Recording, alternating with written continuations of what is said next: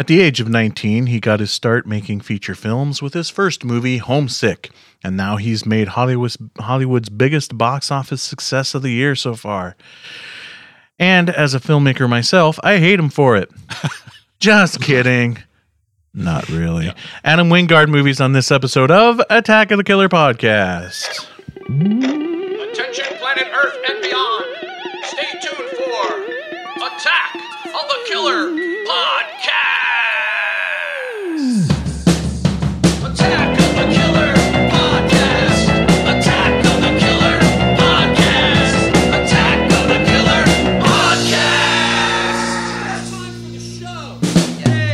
What's happening, my attackies? Ah, from the sounds of apparently lawnmowers, birds singing, and choppers in the air, it is springtime here at Attack of the Killer Podcast. And it is I, your host, Insane Mike. This is episode 234, and we're going to talk about the films of Adam Wingard. I hope I'm saying that right. Sound like you put a G in there. Wing, win, guard. There's a G in it. Yeah, but He's gonna But- be so pissed. you put it on the. Okay. It's Wingard, right? Oh yeah, that's it. Nailed we're it. we're going to discuss films throughout his entire career. So, gonna, some something from the beginning, middle, and where where he's at currently. Attack of the Killer podcast started out as our monthly pampered fesh, pampered chef party, but quickly turned into open discussions about horror movies within a certain topic.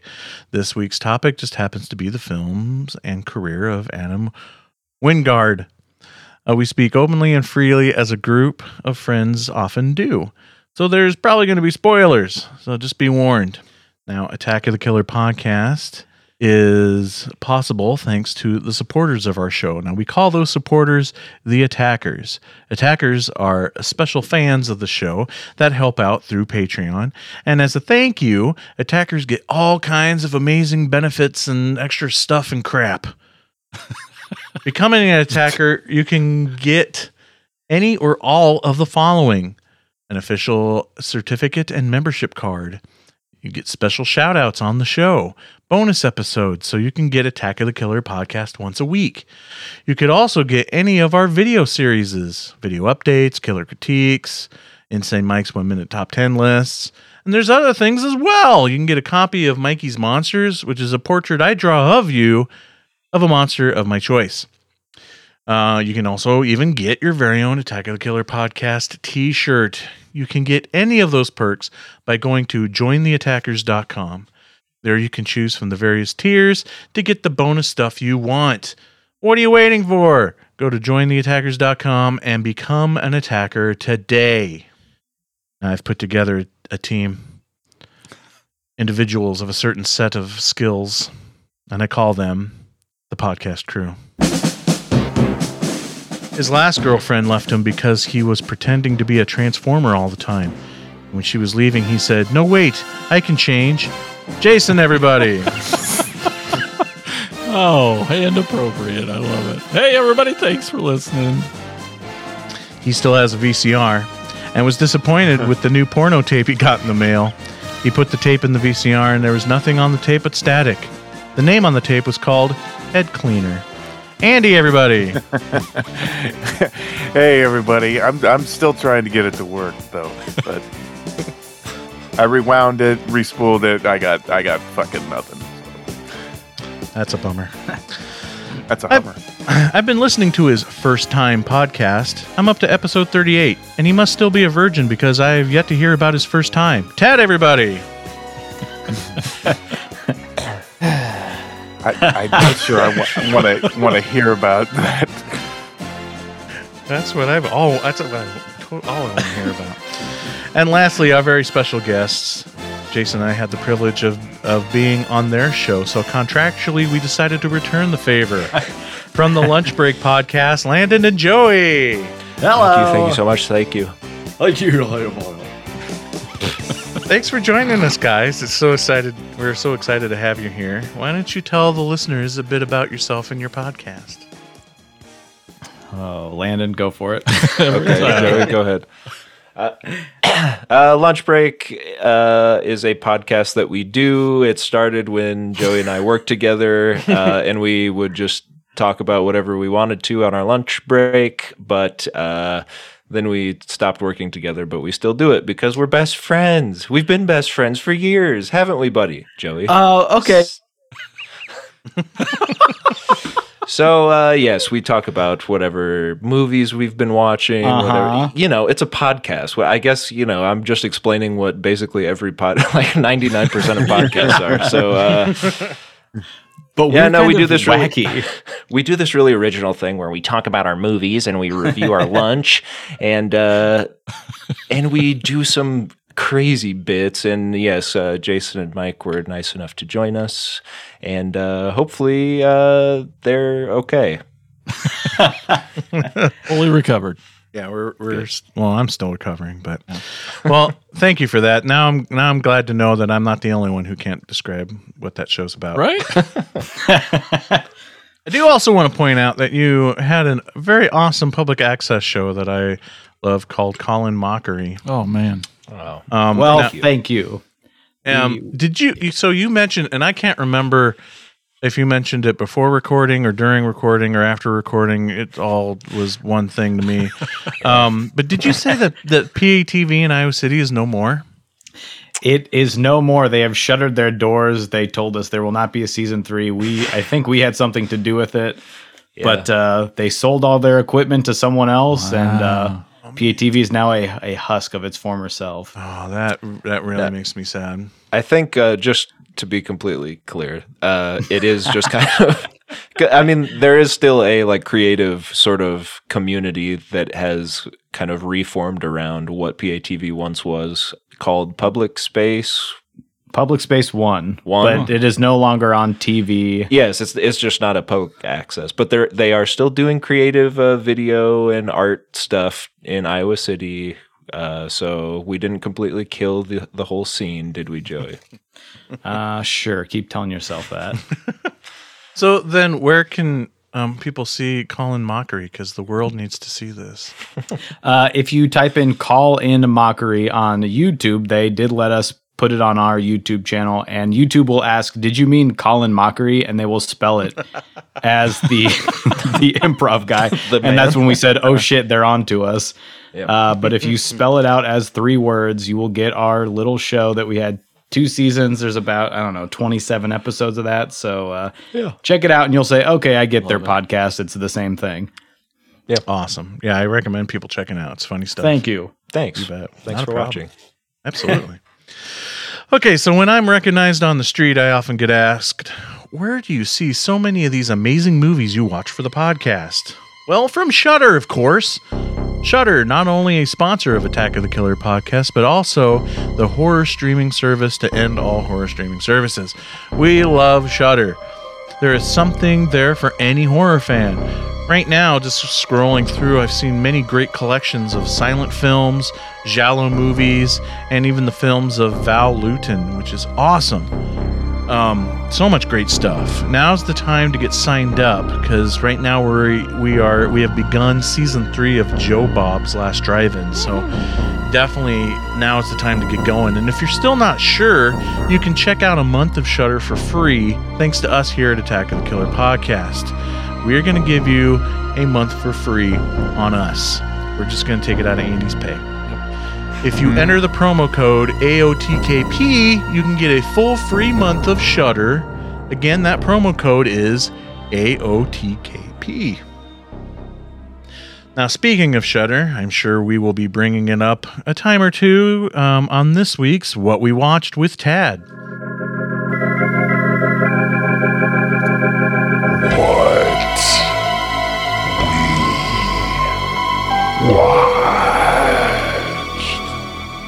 Well, I know I've watched a lot of shit on Shudder. I mean, um, s- great films on Shudder recently. But um, I'm gonna give everyone else a chance first. Andy, what have you watched? Um, I just like to touch on on four films. I mean, I finally watched Bill and Ted Face the Music. Love it. I mean, Yes. um, no really, no point in really, you know, going into it, you know, because we've we've talked about it a bunch. I mean, I saw uh, Did you guys? Has any of you guys seen Becky yet? Yep. Oh Yeah. yeah, that movie's great. Yeah, um, I I enjoyed it. Um, for for what it was. I mean, uh, the the MacGuffin being you know the key and whatnot. I'm still kind of curious as to where the hell that key goes to. It's Um, definitely the uh, best Paul Blart sequel. Yeah, yeah, yeah. I mean, yeah, that's yeah. I mean, he's definitely very very uh, dark in that. Um, another one that I that I liked uh, that the wife and I watched, uh, and I have heard Tad talk about this. Uh, I don't know if any other uh, you other guys have seen it. Was have you guys seen the Art of Self Defense? Yes. Oh man, I first of all I thought it was hilarious, but it just got so unpredictably dark at, Mhm. some points. it was just like, man, this is. uh But it, it's it's still like really hilarious. I really I really enjoyed that, and um I also watched Mortal Kombat this weekend. Did you guys catch it? Did not. Yep. Um, ah, I liked some parts, but I I've got some complaints. I mean, it's uh, they talk about it, the, all this tournament and all this and that. You know, it's just like there's no freaking tournament. I mean, the tournament doesn't even fucking happen. It, it's. eh, You know, it's all it's all them. It's just like it's training montages and like you know uh, them getting their their aura or whatever the hell. And uh, I mean, some of the some of the, the the gore and the kill scenes are are really good. You know, the you know the flawless victory, or flawless victory, or whatever the hell it is they like to say. Oh. Um, but it's I it, it's I've got problems with it. I I mean it's they do they do touch on the uh the Sub Zero and the Scorpion story. They they pretty much hit that like really really good. But I mean it's just like they they keep talking about this tournament and there's no tournament. You've Uh, always yeah, been it's- pro it's- tournament. Like a uh, Bloodsport without the yeah, it, yeah. It's just like, well, you're cheating. Well, well, everybody ends up cheating, and it's just like, and the tournament doesn't even happen. It's just like, okay, uh, why even talk about having this this fight for this realm when you're not even fighting for the realm? You're just beating the shit out of each other. It's just, eh. Fun. Uh, well, yeah, it's, a- it's it's a lot of fun. It's it's gory as hell. It's it's a good time, but uh, it's just like storyline wise, it just didn't make any sense. It's just, but yeah, that's that's what I watched, and I just I got a problem, you know, with Mortal Kombat. I mean, it's got its good points, but it's just like it's make a little bit more sense, please. I I went into it knowing that it's Mortal Kombat, and I'm like, I'm not going to enjoy this uh, because I'm not 12 anymore. So uh, yeah, and it still didn't live up to that expectation. But um, I, I'm actually hopefully recording a podcast this week with somebody who has much more insight on the topic than I do. Because the last time I played it, I was in my friend's basement in 1992 on a Sega Genesis. So uh, yeah. Um, let's shoot it over That's- to Jason. What have you watched? I Well, do uh, have to. Oh, I'm sorry, I'll, I'll let you go, Jason. But I am, I like I said before, I am pissed off. Raiden did not fly across the screen screen and say Santa Monica because that's where he's from. You know, remember when he did that? Santa Monica. It's That's he California. Okay, Jason, what have you watched? I well Friday night on Shudder, of course, watched Audition in class of 1984. Joe Bob. Joe Bob killing it as always. Um, we've all seen those movies because Never they're heard of 'em. amazing movies. Never heard of him.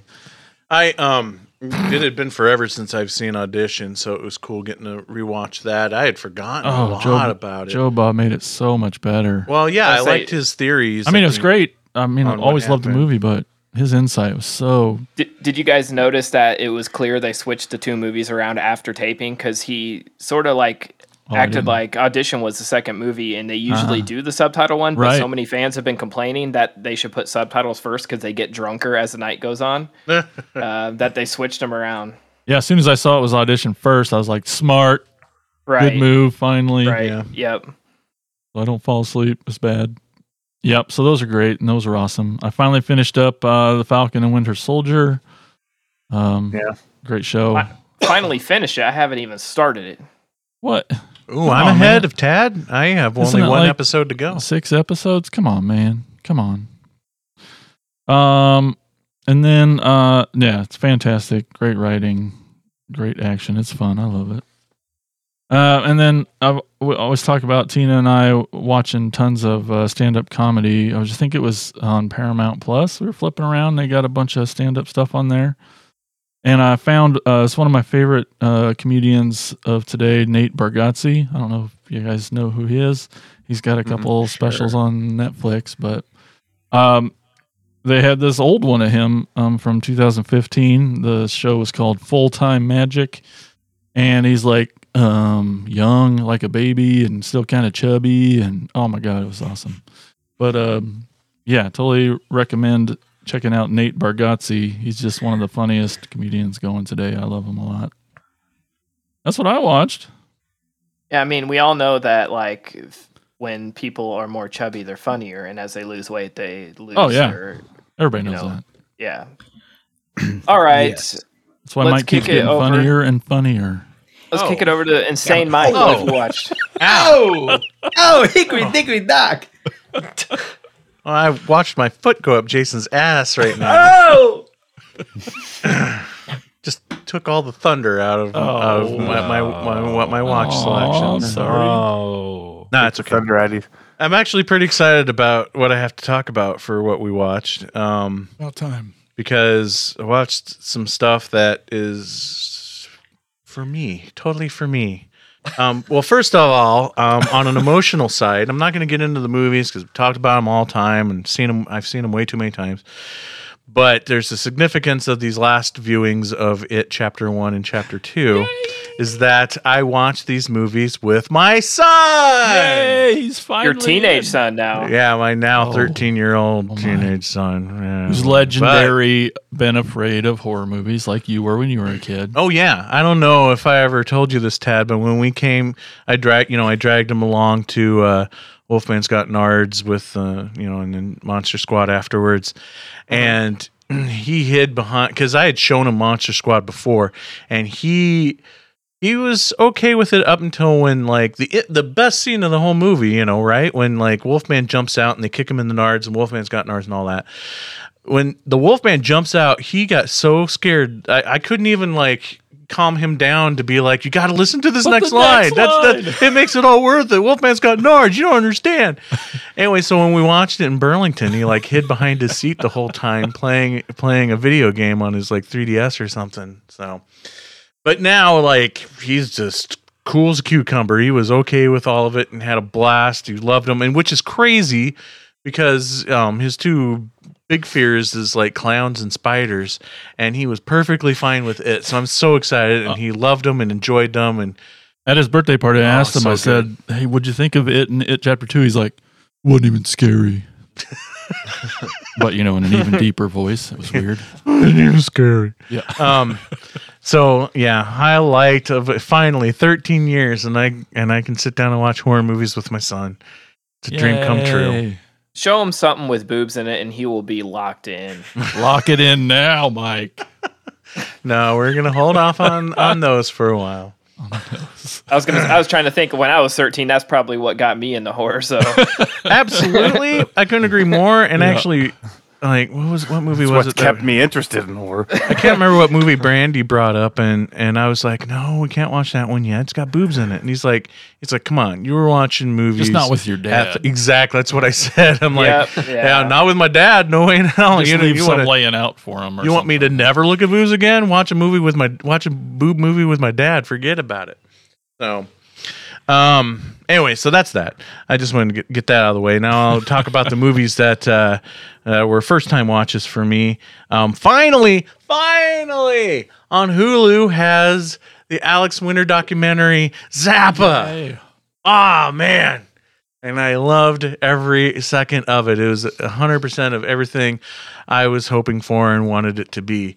And, you know, it's just so great. I mean, I'm a big Frank Zappa fan. I'm also an Alex Winter fan. So, what was it? Best God, how long ago was it? Like four or five years ago when we first Seems saw like that, it. that Patreon video that Alex Winter Yeah. made about him making this documentary and you can support the movie and all that and then never hearing anything about it and then just this past year during COVID was the big press release for it and the theatrical run and whatnot, and you know, and just waiting for it to stream somewhere for free. And finally, Hulu picked it up. So, oh, and it's just so great. And you know, just the idea of all this footage that is just never seen the light of day and, and it was all remastered beautifully. I mean, it looked like some of the stuff looked like it was shot for the documentary, knowing that Frank Zappa has been dead for, you know, you know, 20 some years, if not longer. I can't do math. Didn't But, he play uh, a bicycle s- spoke? Yeah, At on one the uh, what was it on um, Steve Ed Allen? On, Oh. it Ed, I can't remember if it was Ed Sullivan or Steve Allen show. He played he uh, he played a, a, a bicycle wheel um, uh, as an instrument, but uh, and they Right. didn't cover that because that's kind of like a a big famous thing. He Alex Winter really tried to cover things that you don't you don't hear about over and over and over again in other docs and whatnot. I can just see you on the edge of your seat with your mouth open, just like, oh my god! Oh, I I didn't I just love the fact though." that he named his kid Dweezil. Oh, all of his kids. There's Moon. Ahmet. Moon Unit's the oldest, then Dweezil, then Ahmet, and uh, Diva is the la- is the, the youngest one. And Dweezil was in The Running Man. Yes, he was. He was in The Running Man. Um, he's done a few movies. Um, you can see him barely in um, Demolition Man. He's in that too. And I can't remember what else. And Moon Unit's done some films too. But you're gonna have to watch this a few more times just to catch everything because you're freaking Oh yeah. out. oh yeah. Yeah. Well, it's all blur now. Trying to remember it. Trying to remember it, but just oh, just I would love to have just been there with Alex going through the vault. I mean, there's there he was there. They showed some shots of the vault walls and stuff, and there's tapes there of of Mhm. Zappa jamming with Hendrix and. You know, Oh, wow. Zappa performing with John Lennon, and you're like, "Oh my god!" And they sh- did show actually a little bit of the John Lennon John Lennon and Yoko Ono performing with Zappa on stage, which was incredible. But and, and, and you know, and it covers like the you know the time when he made Valley Girl, which is the closest thing he ever had to a hit, which basically was just his daughter's cry for attention. the whole reason that song got made. Um, everything from like uh, uh, the the whole you know fighting the PMRC and uh, and it's it's just a great doc. If you have any interest in Zappa at all, you should definitely check it out. And What's just, what's the what's it called? just called Zappa, Oh, Zappa. Okay. yeah. and uh, um, it got me also to appreciate the music even more. Um, you know, he, he may come off a little bit kind of like a a, a dick in it because you know basically treated most of his musicians as tools, instruments uh, for to perform his music. But it's just bull. I, I always think of it like you know, and, and of course he was pretty estranged from his family at times and whatnot, always on the road and everything. But I always chalked it up as like one, he's a uber perfectionist, um, and two, just uh, a total lack of um, I don't want to say social skills, but uh, uh, just you know, just hard, It's that hard, genius hard time, mind. hard, hard, hard time connecting with people on an emotional level. I think what it boiled down to, but great doc. And then I also watched Psycho Goreman finally. Yahoo! Yay! Yeah, Did this love is I love it. Every minute of it. The the main girl almost crosses the line for me. I know it crossed a line for a lot of people who have seen this movie. Almost crossed the line for me of being too annoying. I think I think she was maybe too much for Brandy. Um, but I, I I I chalked it up as like she's this way because that's the point of the whole movie. Like it really and like the father character was I was really starting He's to great. I was really starting to like really really hate him until that moment when he gives in the third act there where he gives the the uplifting speech about climbing into a van climbing into a van to, when he was a kid to see some guy's baseball card collection and him saying it was the best time of his life basically telling his son that you know you should just always climb into vans with strangers kind of thing. And it's like this sums up the whole point of this movie and i thought it i thought that moment was hysterical it was the best moment of the dad and oh the cre- the gore was amazing and the creature designs were so much fun just in awe i could just watch I, you know those scenes around the table of the cons uh, the alien council was never boring because i just was uh, constantly just looking at them the the skull head guy in the in the glass jar robot suit was my favorite. oh, it- yeah. I can't wa- wait to watch it 50 more times. It's it's Mighty Morphin Power Rangers on LSD is basically what you're watching. Absolutely, absolutely. Um, and then I'll just also just mention real quick. Uh, Brandy and I started watching um, Creep Show season two, so we've only gotten Nice. through. Yes, we've only gotten through the first couple episodes, but I gotta tell you that I feel like this season started off with a bang. I freaking loved that first episode. Um, you know, the kid with the model kid. The kits. vampire kid, yeah. Yeah. I thought that was a great story, and it was very reminiscent of the wraparound story in the original Creep Show movie, where the kid, you know, kid's father was a dick, and he ended up getting the voodoo doll and all that stuff. As a matter of fact, the kid's name in this one, the model kit one, um, his name, the character's name is Joe, and in the original movie with the wraparound was played by um, was played by Joe King, uh, Stephen King's son. So I, I feel like that was a nod. Nice. And you know, it could be a stretch, but I don't know because there are so many goddamn like de- hidden details for horror nerds in these in these episodes. Tip of the caps. Oh, big time. That that segment alone, the model kit one, the fluffy head, the creature from the crate, the the mask of the head is on the kid's nightstand. Fluffy is on the nightstand of the kid's bedroom. Uh, not to mention like you know all the other cool stuff in the kids' room. But the second story was freaking awesome. Basically, Evil Dead versus Bob, Bob Ross. Ross. Yeah. Did, did, did you see some of the references in that? They had the uh, oh my god, so Ter- many. trilogy of terror doll in the background. I missed that. I did miss that one. Oh wasn't wow. John wasn't John Russo in that? The guy who helped like no, but Brandy and I, Right. that wasn't him. But Brandy and I were talking about it. The character's name was George, and he was like the director of the Bob Ross show. So I think right there, George was a reference. But you're right, though. The guy looked like John Russo. Yeah. John Russo is much older than than that actor. uh, yeah, that's why But I feel like that was a hundred percent homage to John Russo. And I- okay. and I pull up a picture of John Russo for Brandy, and I'm like, "Do you think that, or am I just way out of line?" She looks at John Russo's picture, and she's like, "Nope, that is they are totally doing John Russo, from the mustache to the hair, even the clothes." It is- looked, it was very reminiscent of John Russo. Um, did you guys see Michael Myers' mask on the shelf in the background? hmm Yep, and then there was the owl from Clash of the Titans. Oh, awesome. Yeah, um, my favorite. Ebu or whatever the fuck his name is. Yeah.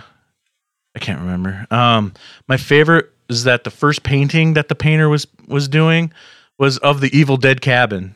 Yeah. You get- and I'm assuming everybody I saw picked it. up Uh, yeah, that. I caught that. They even show a close up shot of, of another part of the painting and you see the the the broken bridge. Yeah, I was pretty surprised they got away with like getting that close to Evil Dead. Yeah. I'm like, this is this is just an Ash vs Evil Dead episode without Ash. It just have a different Raimi in it. Yeah. Yeah. yeah. uh, it- it's- Well, I want to technically believe they have Henrietta in there. You know? Yep. uh, Yeah, exactly. The puppet's name was Henrietta even. Um I want to believe this is all the same universe and I want to see um I want I'm see just happy to get Bob a new Ross Evil team up Dead with Ash. story. yeah. Any kind of Evil Dead story, I'm good for, dude. I want to give. Um, I'll say one last thing about it, and then I'm out. Um, want to give Brandy um, major credits for this for this catch. So at one point, I think it, yeah, it was in the first story in the model kit one. Uh, the stepdad, or not well, the uncle, I guess, uh, played by Kevin Dillon. He opens the refrigerator, and then the back of the refrigerator is a freaking carton of milk with The a Lost Boys. Yeah, yeah. Lost- you you yeah. caught it too. Yep. Mhm. Oh, well, she's like, I think that's from the Lost Boys. And I'm like, yeah, yeah, okay. And then she finds and pulls up the exact picture from the Lost Boys, and it's the same kid. It's the exact same milk carton from Lost Boys. Oh, Yeah, it's uh Star's kid. I forget his name, but the little Yeah. boy. Connect all the universes. Yeah, Yeah, it's really it's- cool. This show's full Attack of, of Eddie little Munster. eggs. Yeah, if yeah, even if some of the stories don't always connect, it's just always fun to just to sit there and see all the nods to to horror in it. It's, Made by fans. yep, absolutely. Anyway, well, that's what I watched. All right, we'll kick it over to Landon. What have you watched recently?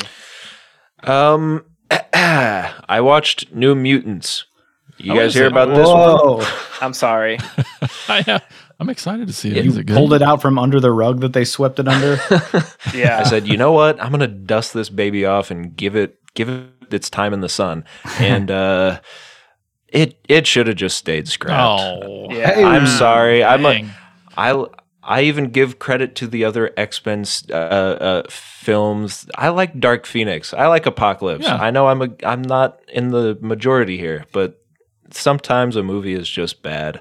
Uh, there were there was some f- fun stuff. It's kind of like the uh, the horror take on the mutant world or whatever. Um, and there was it, it didn't go enough in any direction for it to be engaging. There wasn't and you know it had this uh this problem that uh, what what uh I'm trying to think of the other movie that I also just watched that had the same problem, but now I can't think of it. Uh basically the main character is not that uh engaging, but everyone else around them is. So it's it's hard to follow or like care about the the main story like in that's a casting aspect or a writing. kind of Both. both. Yep. I think like the, I mean the actor is fine, but there's also like Anya Taylor Joy and uh, Mm, Maisie yep. Williams and all, uh, the dude from Stranger Things that I can't remember his name. but all, all these people that have like that probably weren't as big at the time, but are now like rightfully so, like big big deals. Um, So you know, it's one of those, and it's also like a beloved comic story that uh, is just given short shrift because they tried to do too much in, a- in a thing. And uh, it's too bad, but uh, that's just the way it is, guys. I'm sorry to break it to you. I know you were really looking forward to this one, and uh, I, I hate to break it to you, but uh, you know it's it's worth seeing if, if you're a completionist like like me. But uh, yeah, I don't know. Uh, I Let's say, have you seen anything else? uh, sure. I guess this is a good place to talk about this. Joey, close your ears. Um, now I've been talking about this a lot, and Joey makes fun of me. But um, the series "Them" on Amazon God. Prime. Damn it! Anyone hear about this? No, uh-uh. yeah, I've I've heard of it. It's it looks like I mean a TV version of Us, right? I The sequel to Us. whoa, Yeah, it's it it kind of got an, an initially bad rap for Them. s- stealing the uh, the font of us and like kind of Uh, the name. imitating the Jordan Peele, yeah, and the name name, obviously, yeah. Um, but it's actually very good, and I would recommend anyone watch it. It's basically the story of a black family in the fifties uh, moving from the deep south to California to try, and they move into a white neighborhood, and obviously yeah, yeah. that doesn't turn out well for them and uh, it's also you know it's got a supernatural element that is cool it's but it's just uh it's very brutal in its depiction of racism and uh and so, I mean so, s- some of the, the the creature and monster designs are uh pretty cool i i was i was uh scared and um, that's all you can really ask for, eh? But uh, yeah, I would recommend it. Um, let's see. Yeah, that's all I care to talk about. Joey? I am going to watch that at some point. um, well, then I won't talk about something that I've talked about on our podcast at, at all, which is every waking second that I have free time, I've been watching The Sopranos. Oh. So that's uh, that's where a lot of my time has been diverted to catching up to six seasons of this show that came out 20 years ago, and I was like, well, what's this little thing? but uh, I did, I did, I did also talk about this quickly on our show. But I watched the movie Altered States because I, I I had wanted to see it for a while, and this is kind of a spooky podcast to talk about it on.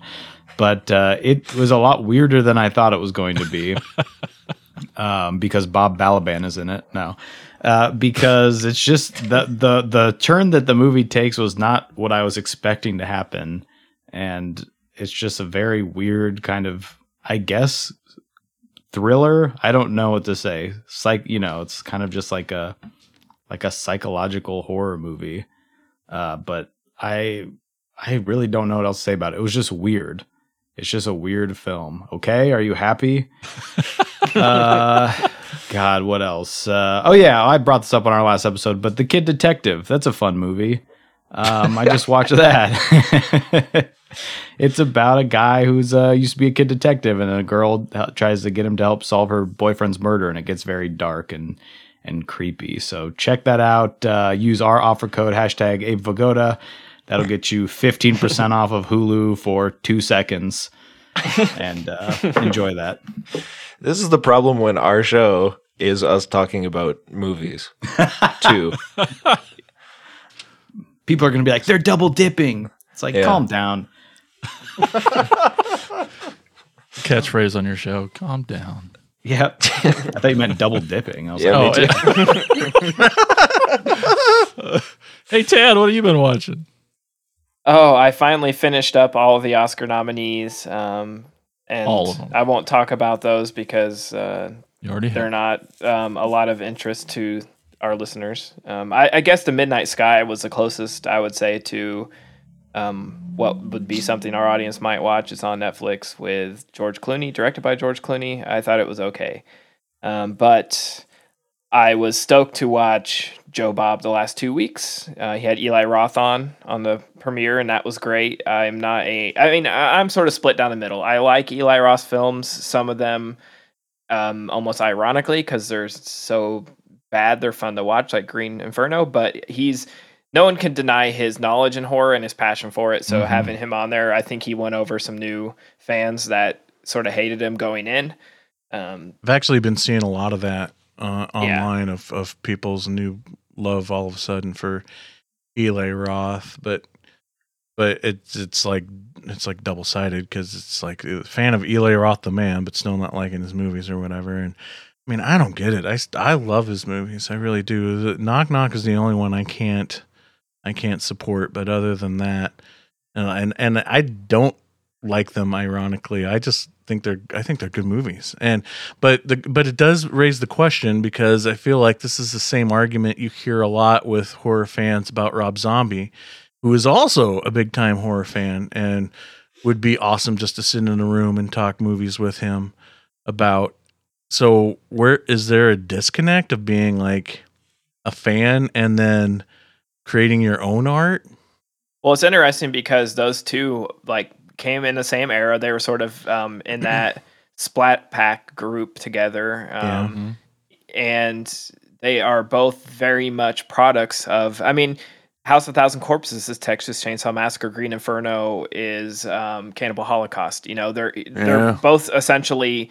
Um, he's such big fans that they're recreating things they love from their childhood to a fault at some point where people hate it and I mean, they're, they're very polarizing down the middle, but uh, th- they did mention Rob Zombie on the second episode. Darcy was like, I'd love to have Rob Zombie on here. And the fans went nuts Yeah. again. And it's like, there's just so much hatred for things. like, there's, Yeah. God, calm down, people. It's going to be okay. Um, people Yeah. just, uh, even bringing up Audition, people are like, this isn't a horror movie and it has subtitles. And just be happy we have Joe Bob and sit down and enjoy something for once. Jesus Christ, guys.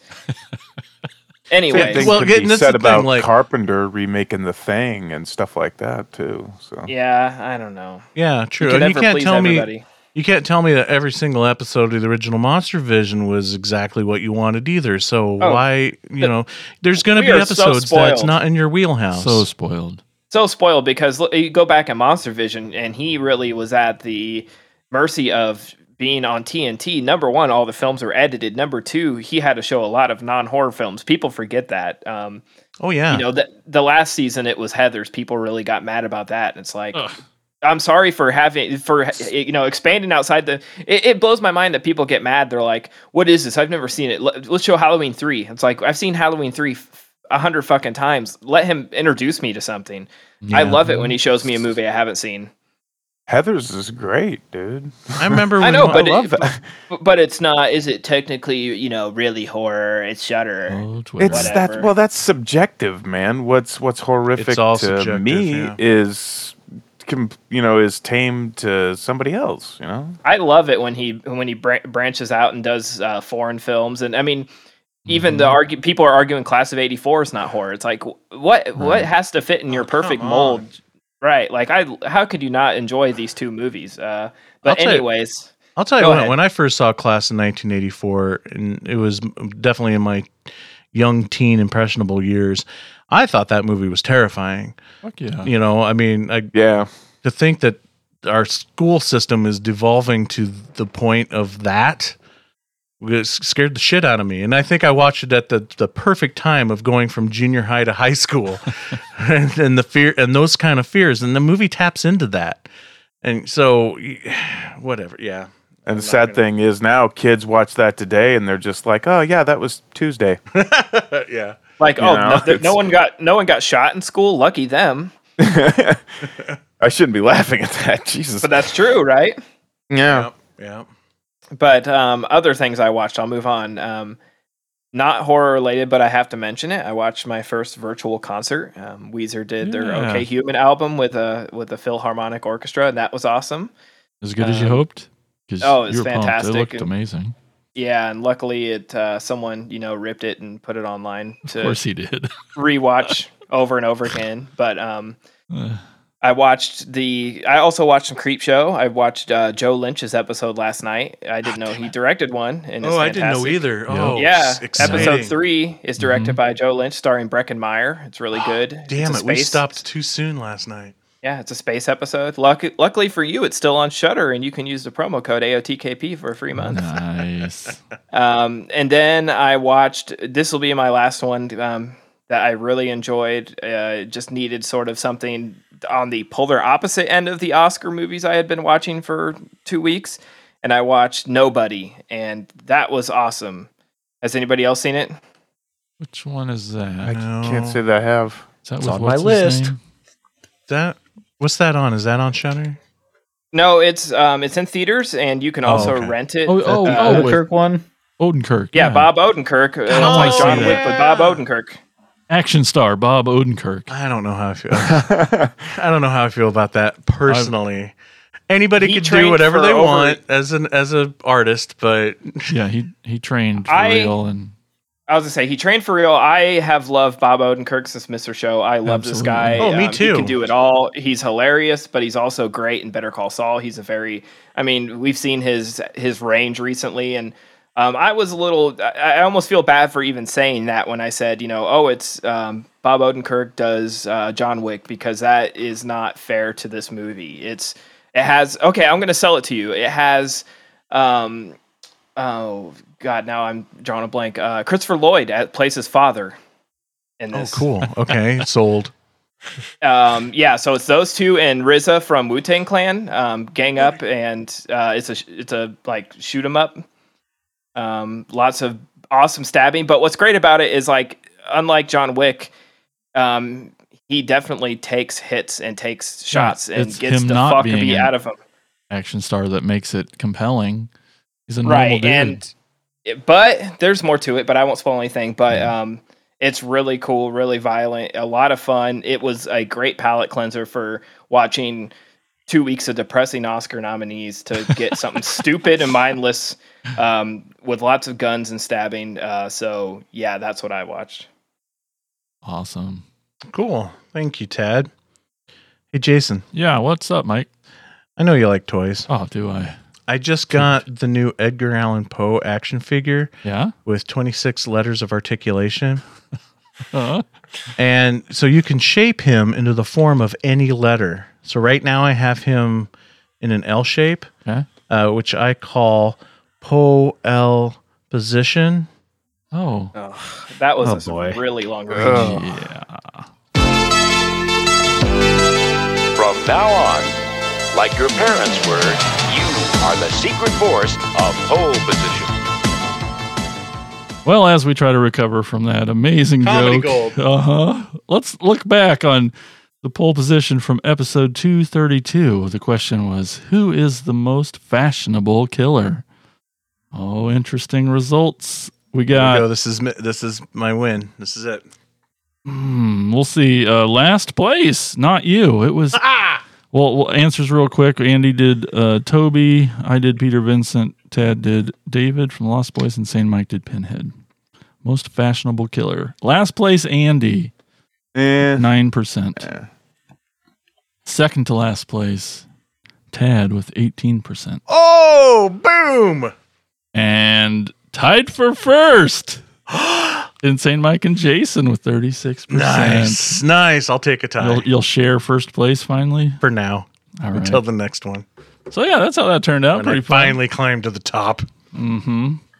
Well, let's uh for this episode's pole position, the question is what's your favorite Adam Wingard thing that like- he's worked on? I like how you Oh. phrased it. That Adam Wing, favorite thing that Adam Wingard Right, has 'cause- worked on because Yeah, you know he- he's acted, he's done, Yep, you know, he's done other stuff. I wanted to leave it open for that, but well, let's kick it off. Insane Mike, what's your favorite?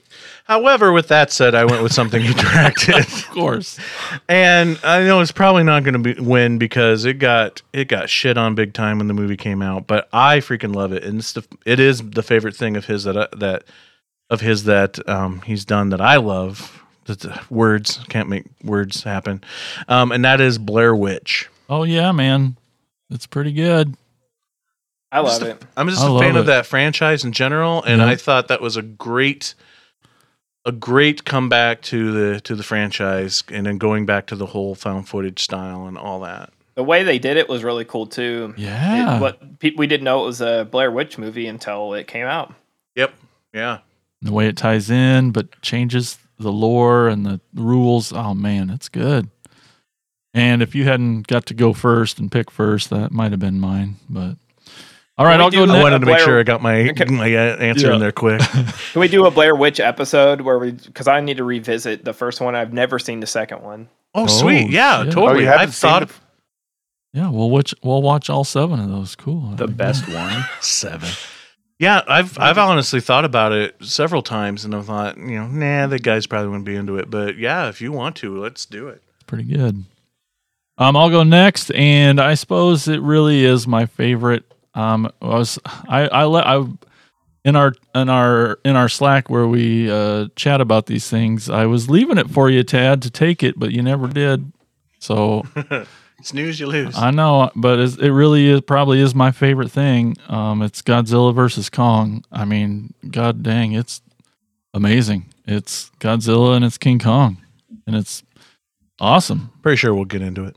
I have a, I have a good feeling. That's my pick. What about you, Tad?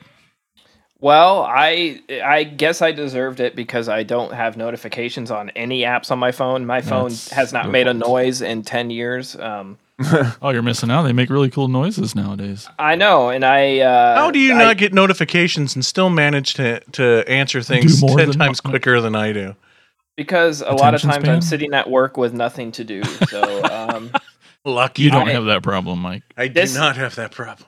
This I, I somehow missed out on checking the app today, and I was late to the party. So um, my answer was would be Andy's answer, but um, Ah. because Andy got it first, I'm going to go with your next. I had a blast seeing this in theaters with some friends. So good. Um, it the, this is truly a movie, and it's probably same with Blair Witch. Um, it's the first time you watch it is like, fuck yeah. Like I'm not gonna talk. I have a feeling we'll get more into it, but um, after uh, after you realize what's happening, it doesn't. Re- I mean, it's it's something that your first time experiencing it, if you don't have it spoiled, is awesome. It's one of those like cool movies, Yep. It's like just like Blair Witch. So. Um, yeah, I'm gonna go with your next. It's a fun, gory horror movie. Yeah, All right, and then last Andy's up, and I'll be honest, when it was uh, put in Slack, I thought it was Tad because of the answer, and when I went back like an hour later, I'm like, oh, that was Andy. All right, Andy, what's your pick? Yeah, I was I was quick on the draw on this one because um and all these all these choices are are really really good because I mean if if Tad would have got to the Slack app first, my his choice would have been my next choice, but my my choice is the guest, which is um and I feel so bad about this, but it was it was so good, but I haven't seen it in like a couple of years. So I need to go back and revisit it, but because um the just the movie itself is awesome and the music is absolutely stellar. Um yeah, just this the soldier, you know, coming back to the family saying he's a friend of their son that died in action, and they kind of befriend him, and then just these mysterious deaths just you know continue to happen, and it's totally creepy, you know. And it's it's kind of hard to figure out what this guy actually is, and you know what he what he's all about, and yeah, now I want to go back and rewatch it. He's talking about doing a TV series sequel. Oh, really? Yeah, I mean, he he basically we'll get into this later in in the uh, episode, but he basically said he agreed to do Godzilla versus Kong so he could do um, everything he wants to do that he could not really afford to do. Um, so basically, he took that gig so he could do uh, Face Off to the guest uh, TV series. He's doing all kinds of crazy shit. He's doing Thundercats. Um, yes. So Wow. he yeah he used it as a way to get in. Like if I direct this I movie like that this I guy don't even more.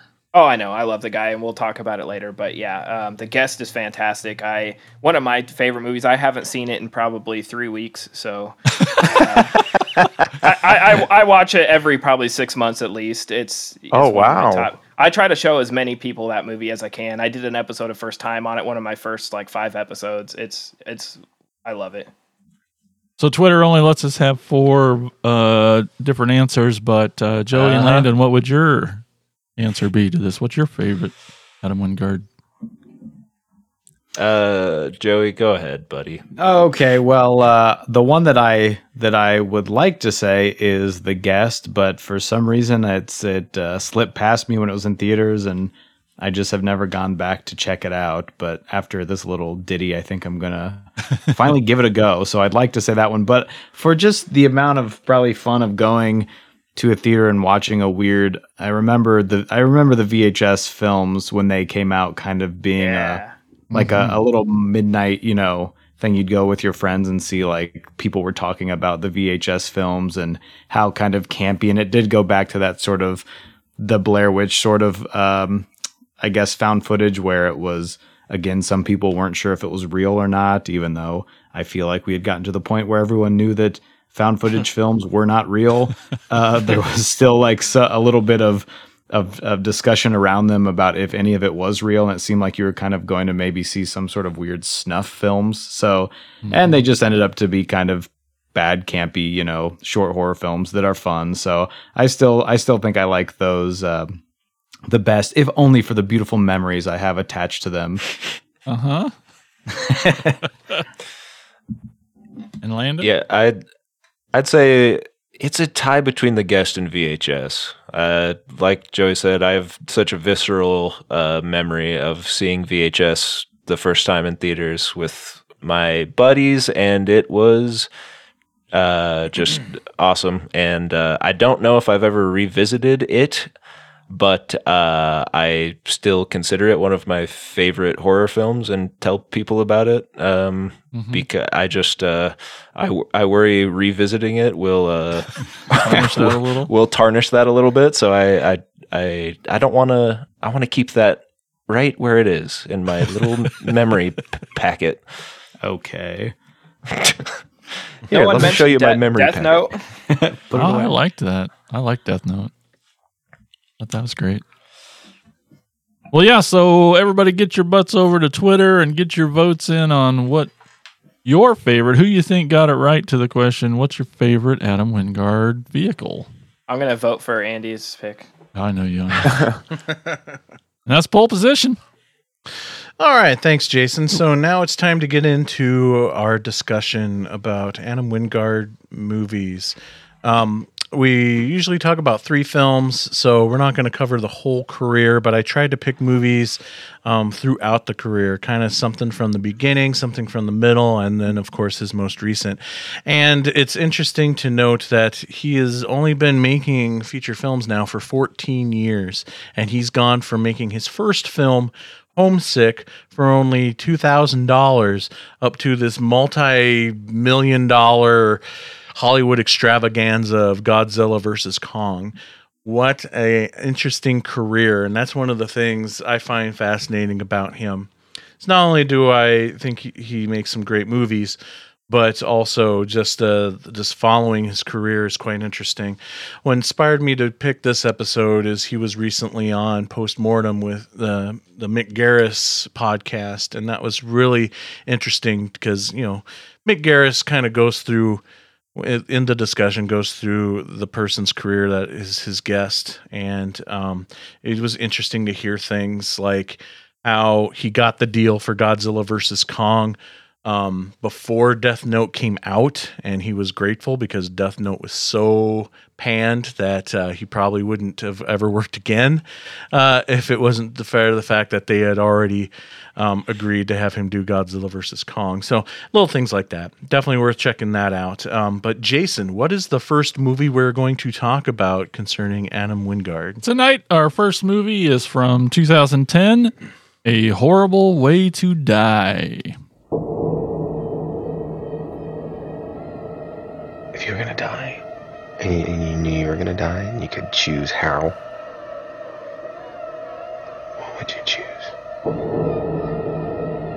You don't want to come back to bed with me? Of course I do. I thought I'd go for a walk and come get right back in bed. I was in a pretty bad relationship. He was not very honest with me about a lot of things. to accept the things that cannot change. Everything he said in group was really, was really vulnerable and, and great. It's really good that you could do that. Manhunt continues tonight for Garrick Turrell, who remains at large after escaping from police custody. Are you scared? A little, yeah.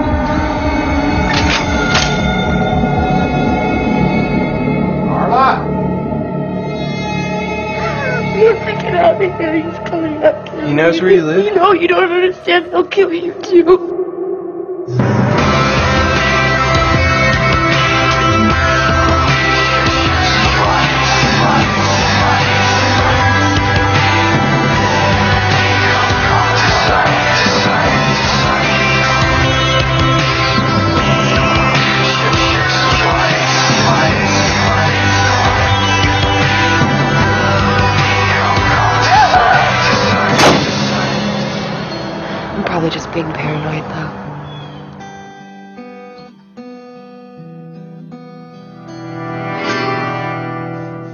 An escaped killer goes on a rampage while pursuing his ex girlfriend who has fled to start a new life. Yeah.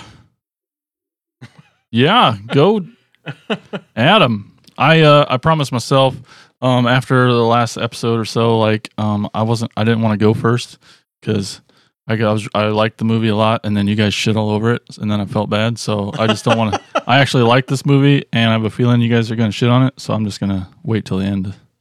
So you guys can go. Well, you just said what you thought about it.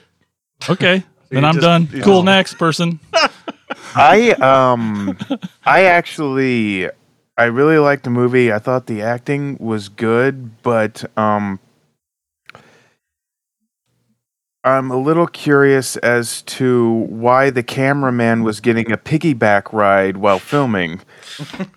or why was he riding, you know, or maybe he should have went to the AA meeting because I think he was fucking shit-faced when he was trying to when he was recording this Feels good. because oh my god it's just I, I would have liked it this movie so much more better if it, it was just so disorienting to watch sometimes. It's it it's just shot really bad. I'm sorry.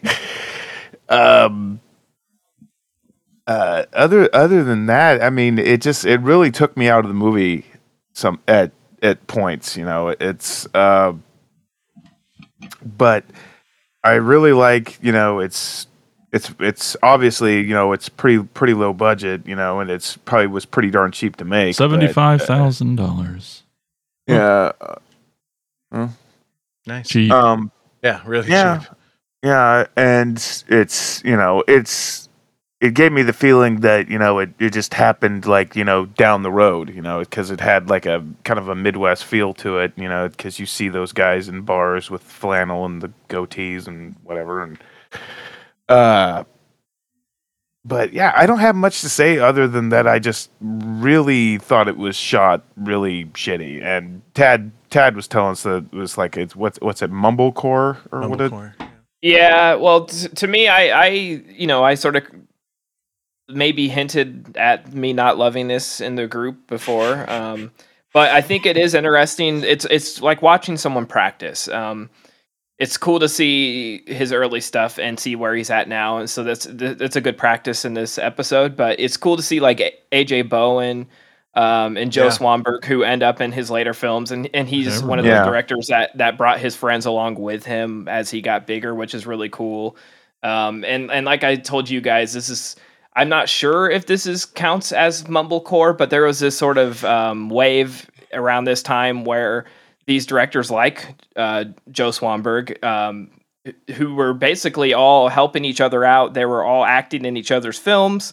And there are these little indie movies that they did for next to nothing, and a lot of them don't follow a tight narrative, and they're um, shot with handheld cameras, and they're just almost like so loose and um, casual uh, to a fault at sometimes, you know. And and if you don't like this style here, this is actually a tight little package compared to some of like Swanberg's films. But um, yeah, they sort of fall in that mumblecore movement. And and and while I enjoy the practice, is not one I will go back and rewatch ever. Yeah, it's like I said. I mean, I enjoyed I enjoyed the story. I enjoyed you know the twist at the end, and I thought the performances were really well. But this, I don't know, this rumble seat filmmaking, I'm not I'm not a fan of. I'm not. Sorry. Yeah, I, I feel like I'm kind of on the same page as you guys. Um, just personally for me, it it's a bit slow. Uh, the story's great, the performances are great. I, I love the concept and the ideas. Um, it's just it's it's a it's a pretty slow paced film, and I think part of the part of what makes it drag for me is is maybe kind of of what Andy's talking about. Like I can appreciate a different style of filmmaking and everything, but there's some shots where all I'm seeing is lens flares and everything on in front of the screen is blurred out um as out of focus and you know it's stuff like that that that's what that's when I start lose it, losing interest you know um it's like comic books. I'm a big comic book guy, but if the art doesn't grab Yeah. me, it's hard for me to sit down and read read the book. Um, you know, it's kind of a complete package, and films are that way too because it's a visual medium. Um, you know, some of the some of the shaky cam stuff was was a bit over top. I appreciate um, the handheld look of it uh, for the most part. Um, and it definitely gives it that rough and raw feel to it that I think adds that that adds to the story, but some of it was a bit too much. It was overkill. but that ending was great. I freaking loved the third act immensely. That that was the saving grace of the whole movie for me. If if, if it didn't have that ending, it might be more on the thumbs down side. But uh, um, but that ending was great, and and uh, yeah, um, I looked up mumblecore, uh, just what Google's definition of it is. I guess uh, is a subgenre of independent film characterized by naturalistic acting and dialogue, uh, sometimes improvised, low budget film production, an emphasis on dialogue over plot, and a focus on the personal relationships of people in their 20s and 30s. So, yeah, I guess we could say that this is totally a mumblecore film. It falls into to that regard. So, but at the end of the day, I'm just I'm gonna say it's it's a thumbs up, but uh, I don't think it's one I will go back to anytime soon, just because it, it it's really it just kind of drags on for me personally. I wonder what the guys at lunch break thought of this. Uh, this is your turn, Landon. Oh man, you're Let him- gonna let him down go easy. and tell him that it's bad. you're gonna make me be the one to say it. Um, no, I I kind of agree with what everyone's essentially saying. You can you can see the you know the starts of a successful f- filmmaker in in the bones of of this movie, but uh, it did feel very much like a sort of quintessential student film that is like, what if a serial killer is kind of nice? And uh, what if we have our camera guys stand 3,000 yards away and zoom in and try to force the depth of field look that we're looking for because we don't have the money to buy the lens that we need. And, uh, you know, it, it's, it's all of that stuff. But yeah, I mean, you can obviously tell there's a, a deft storyteller behind the project. Um, but yeah, I mean, I, I did, I do want to say when they're at the diner and the two guys from apparently the deep south or something they kind of come up and they don't talk or look like anyone that would be at the office job that he has um, and he says they're guys from work. At that point i kind of knew mm, we might be in for a little twist. Um, You got yourself uh, a pretty little ripe one, don't you, there, boyo? come on joe bob i don't want you here. Whatever he says. Um, but yeah no i, I think uh, i would not uh, ever sit down to watch it again. Uh, yeah that like you guys also said the pacing was a little a little slow for me as well um, but yeah overall i mean you can you can see the the beginnings of a of a group of talented fellers that will go on to make some good stuff Okay, so you're gonna make me be the one to shit all over this guy's first movie. Just because his cinematographer forced him to put Christmas lights in every single scene so that he could bokeh the shit out of them and then kind of just focus on look. Yes, I, I, I get that. I, I mean, I, I'm kind of on board with what you guys are saying, but yeah, the the stylistic approach to this, I think, plays into the why, like Mike said, it feels a little long in the tooth because you've got these long drawn out scenes, which kind of plays into this like naturalistic, the the mumblecore thing, which I think, I don't know, I think Joe Swanberg just does that very. That's like kind of the guy that he plays in everything. It's like mm-hmm. when he starts mm-hmm. acting, you're like, oh, this is a mumblecore movie, whether it is or not. Yeah. just because of the way he acts, but uh, Well, and I think everyone's Yeah. kind of moved on from mumblecore, and I think Joe Swanberg is still doing that, right? That's what I mean. I don't think he can Like, help it. He just shows up and he's like, "Your mom and dad were like cooking steak the other night, and I was just thinking about how steak knives." And you're like, "What the fuck are you talking about?"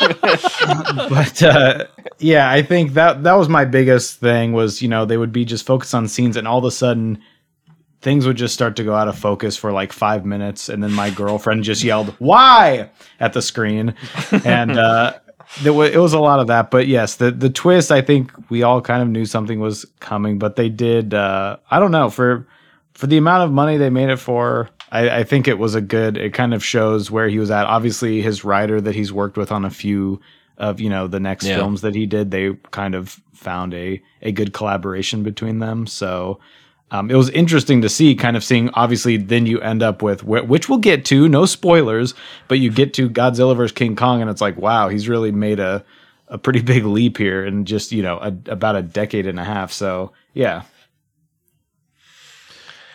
Excellent.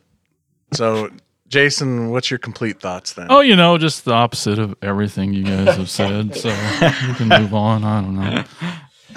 I was just gonna also sorry. say that uh, it premiered at the Toronto International Film Festival, and uh, it's that's where it got picked up for distribution by Anchor Bay, and it also played at Fantastic Fest, where it received three major awards: Best Screenplay by Simon Barrett, who you know I think is one of the best parts about the movie. Like you said, uh, his collaboration with him has been outstanding, and I really enjoy his writing a lot.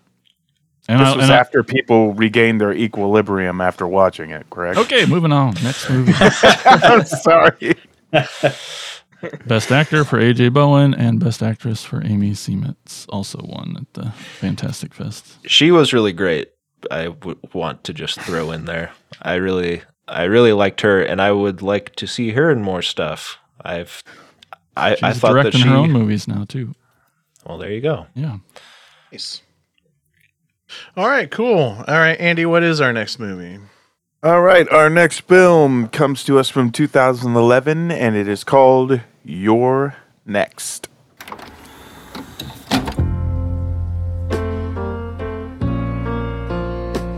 I just want you all to know how much it means to us that you're all here. Thanks to mom and dad. Beautiful. Just a perfect day.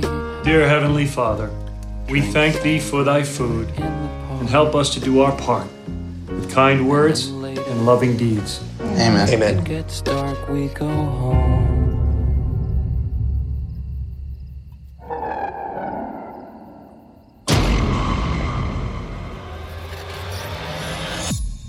What is that?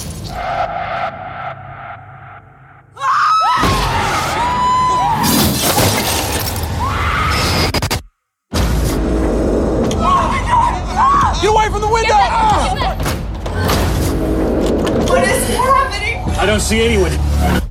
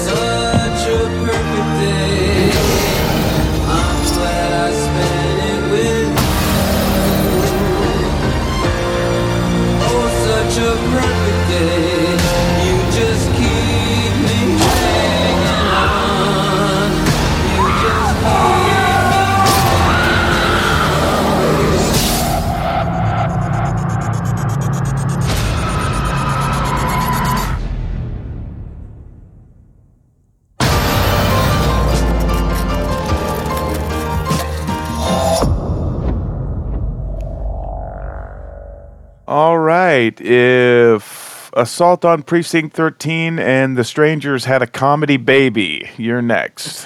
Um, when the Davison family comes under attack during their wedding anniversary getaway, the gang of mysterious killers soon learns that one of their victims harbors a secret talent for fighting back. Um, really really like this movie um basically it's uh it kind of tells a story that rich people just have can either have either just as bad as problems or worse problems as you know the next person. Um just uh overall just it shows what what greed can can really do you know even within your own family. Uh basically uh, spoiler alert uh, it's it's two very greedy brothers start offing their family so they can get uh, their inheritance but the brothers are playing dumb because they've already hired killers and they need their significant others to you know basically they need to survive too in order to tell the cops what you know everything happened and whatnot. Um uh, re- really funny stuff. You know these these these siblings they arver, argue over like the most trivial shit. I believe it's it's like Kelly, you know, saying that she could run fast and get out to the car, and of course, you know, she ends up damn near decapitating herself, r- running out the door. I mean, all all the gags in this uh, film are great. You know, one of my favorites is the uh, the golf swing with the axe to the face. You know, when they try to go to the neighbors. Um, all the the screwdrivers going into was that is that Swanberg, I believe. Yeah. The actor. Yeah. Yep. Uh, you know, Drake is just a dick. You know, all the brothers. You know, they they they have like a really brother type relationship. Um. Uh, I won't go into any more about like you know the camera work and and whatnot, but so, some of the some of the scenes it, it was a little shaky, and then I realized that it was just it was awesome compared to watching the last film. Um, but yeah, really, really, really liked this when I first I bought it on DVD. I wasn't able to uh, see it when it when it first came out, but I was just like I was watching it, you know, and I bought it just on the concept alone, you know, and really, really liked this uh, from the from the moment I saw it. Uh, I was I was a little bummed out. I was just like, oh man, it's too bad we couldn't get a little bit more of you know Barbara Crampton, you know. But then I started thinking about it. I was just like, man, she's basically playing like the same role that she did in Reanimator or Chopping Mall. She's just running around scared and dying, you know, fa- fairly quickly, you know, aside from Reanimator and whatnot. But um, yeah, re- really, really good stuff with you know bow, bows and arrows and you know nail you know booby trap nails. I mean, they've got like the uh, the Nightmare on Elm Street, you know, uh, uh, axe gag. Uh, of course, it's a sledgehammer in that one, but in Nightmare on Elm Street, but with the axe coming down through the door, uh, that's that's very much later in the film, however. But um, yeah, I can't say really anything bad about this. I really, really like this film. I guess the only my only small, small complaint. Ti West looks like a Ty. There's no way in hell would I ever call be ever mistake that guy for calling him a Tariq. He does not look like a Tariq at all whatsoever. Well, How do Anyway. you know Ti West's real name isn't Tyreek and they call him Ty? Um, because they shouldn't, because it messes with my explanation of in my thought process, and you're throwing a wrench into my works, and I hate you, Tad. Okay. Sorry, he just doesn't look like a Tariq to me. But anyway, probably just because I always know him as Ty. I don't know him at all, actually, but I just, God damn it, somebody talk. yeah, I love this movie. I was uh, I saw it opening night in theaters.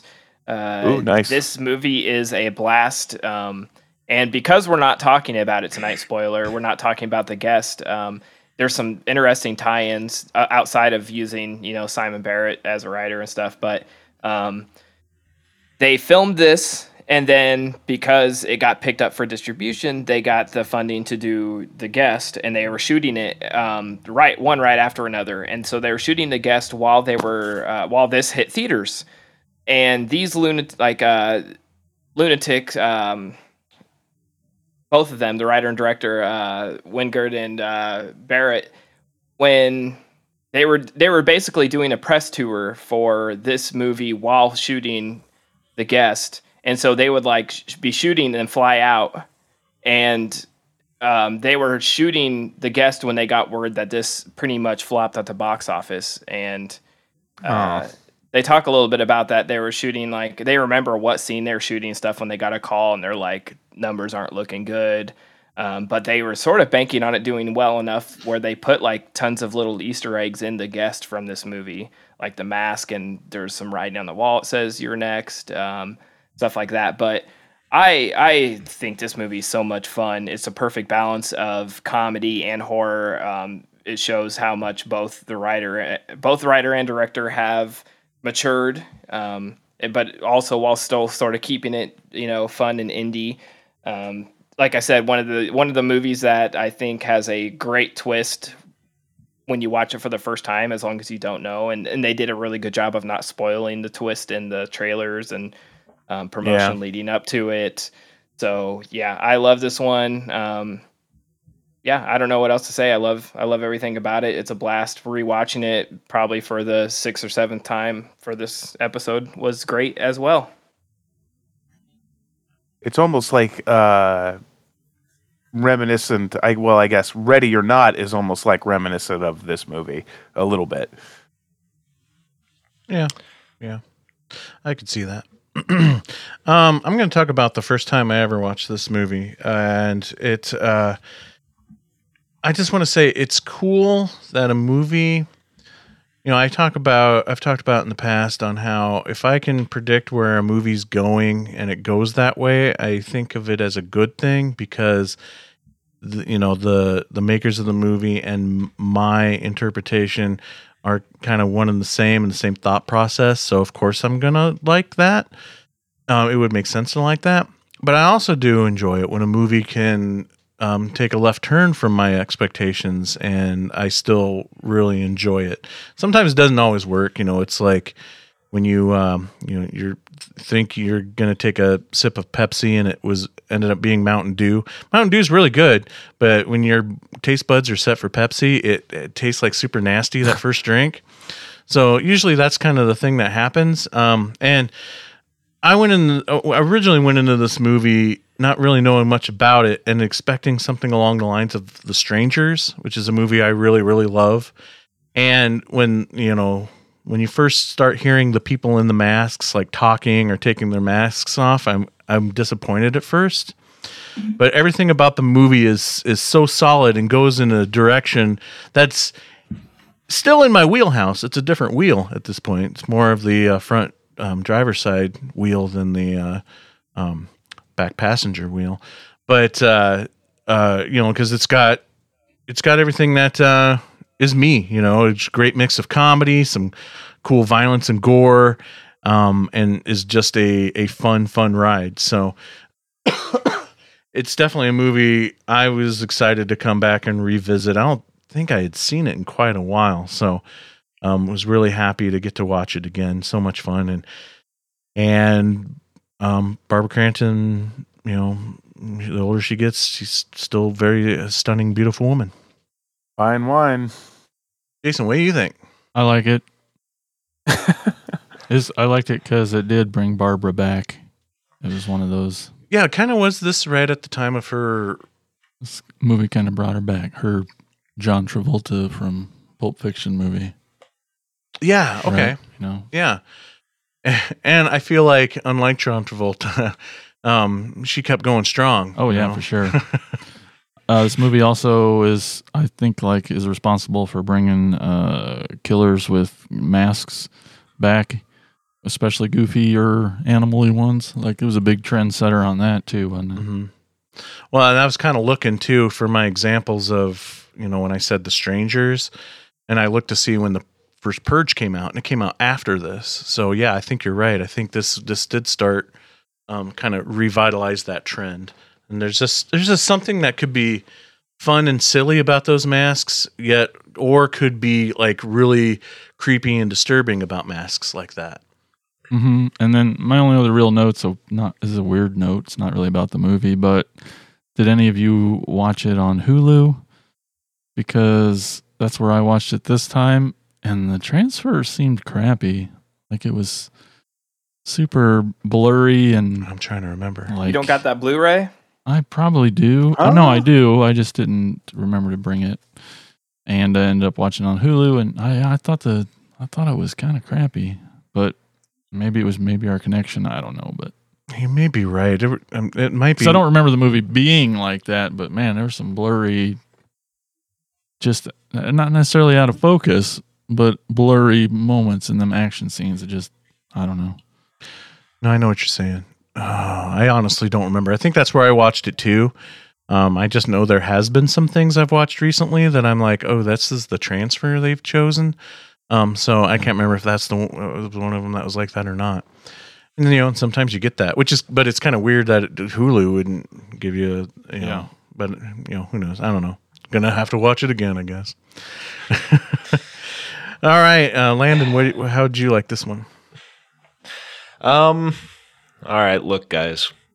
This is Oh, not- you're gonna make Joey be the one. Once again. No, no, I'll say my piece and then I'll exit the call and you can never invite me back on. Um no, it it's a fun movie, okay? I'll give you that. There, you said it. There. he I admitted said it. it. Get it on tape. Now leave. Wait, are you recording? Is this going to be put out? Um Yeah, I don't know for so, this this feels like uh, to me this is a nice stepping stone for a fully realized uh, perfectly crafted tonally consistent uh, the guest that will come later uh, but this one doesn't quite do it for me guys Hmm.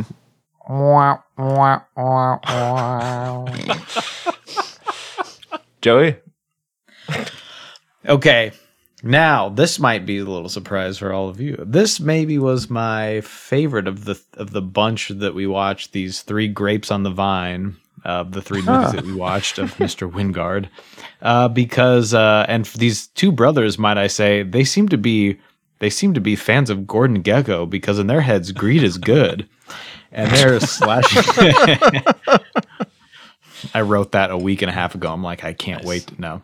Um, uh, just thought of that for no reason. So, if Uh, this movie were the guest, I would have liked watching the guest. Again, I'm going to go back to that and say Is everybody trying to tell me we should have put? I should put guests on this. Ted's been telling you that for weeks. now. Um, no, I thought, uh, you know, the part where she, you know, wants to uh, have Smex next to the guy's dead, dead mom. You know, I started unzipping Oh, my pants, God. and I'm like, here we go. then he says no, and I'm like, what the heck? But I Who I doesn't think want to this- do that? You know? I think it's a I think it's interesting. I don't I can't think of many movies where like with this one with Ti West and obviously Joe being in both of them and stuff, but there's a lot of it's like they're bringing in more and more filmmakers. You just don't see a lot of these like mainstream, I guess, horror movies or movies in general where you've got just people that are friends that do all types of that are writers and directors and actors that are all just doing stuff in each other's films. Um, that's kind of like a fun Easter egg for people that care about this stuff. To go, oh, that's Tyreek, and then you like scream at the screen and like smash your TV off off your mantle place, and you burn your house down. You're like, that's Ty. But uh, I don't, I don't know. This one, this this one was was uh, it was it was fun. Um, yep.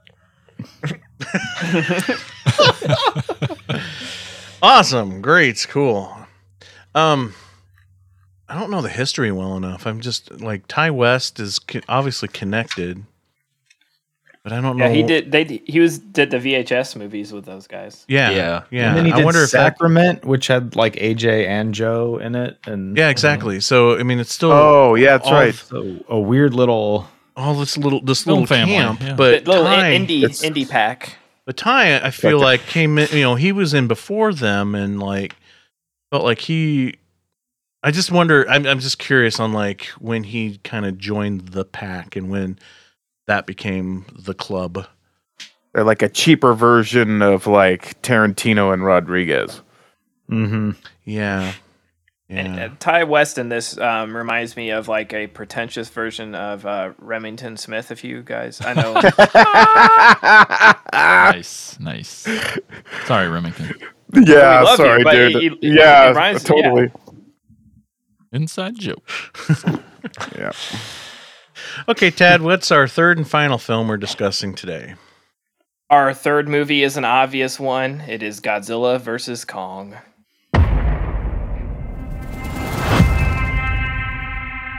This is our only chance.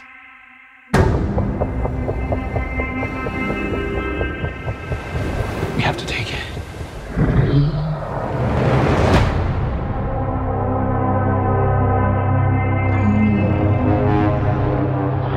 We need Kong.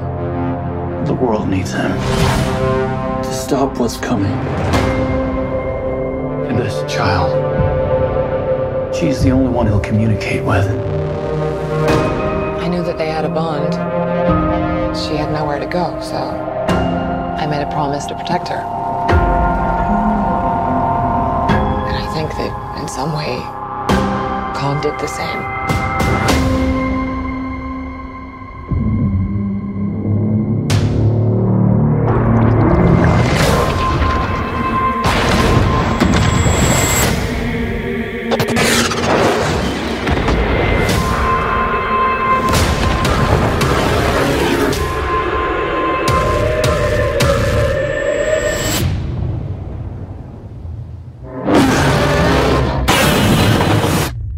It's Godzilla.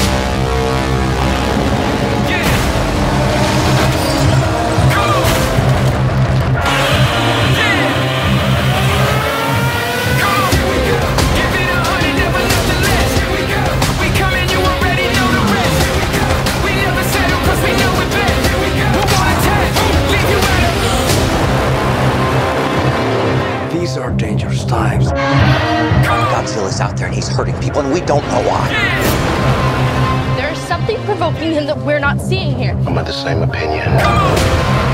The myths are real. There was a war.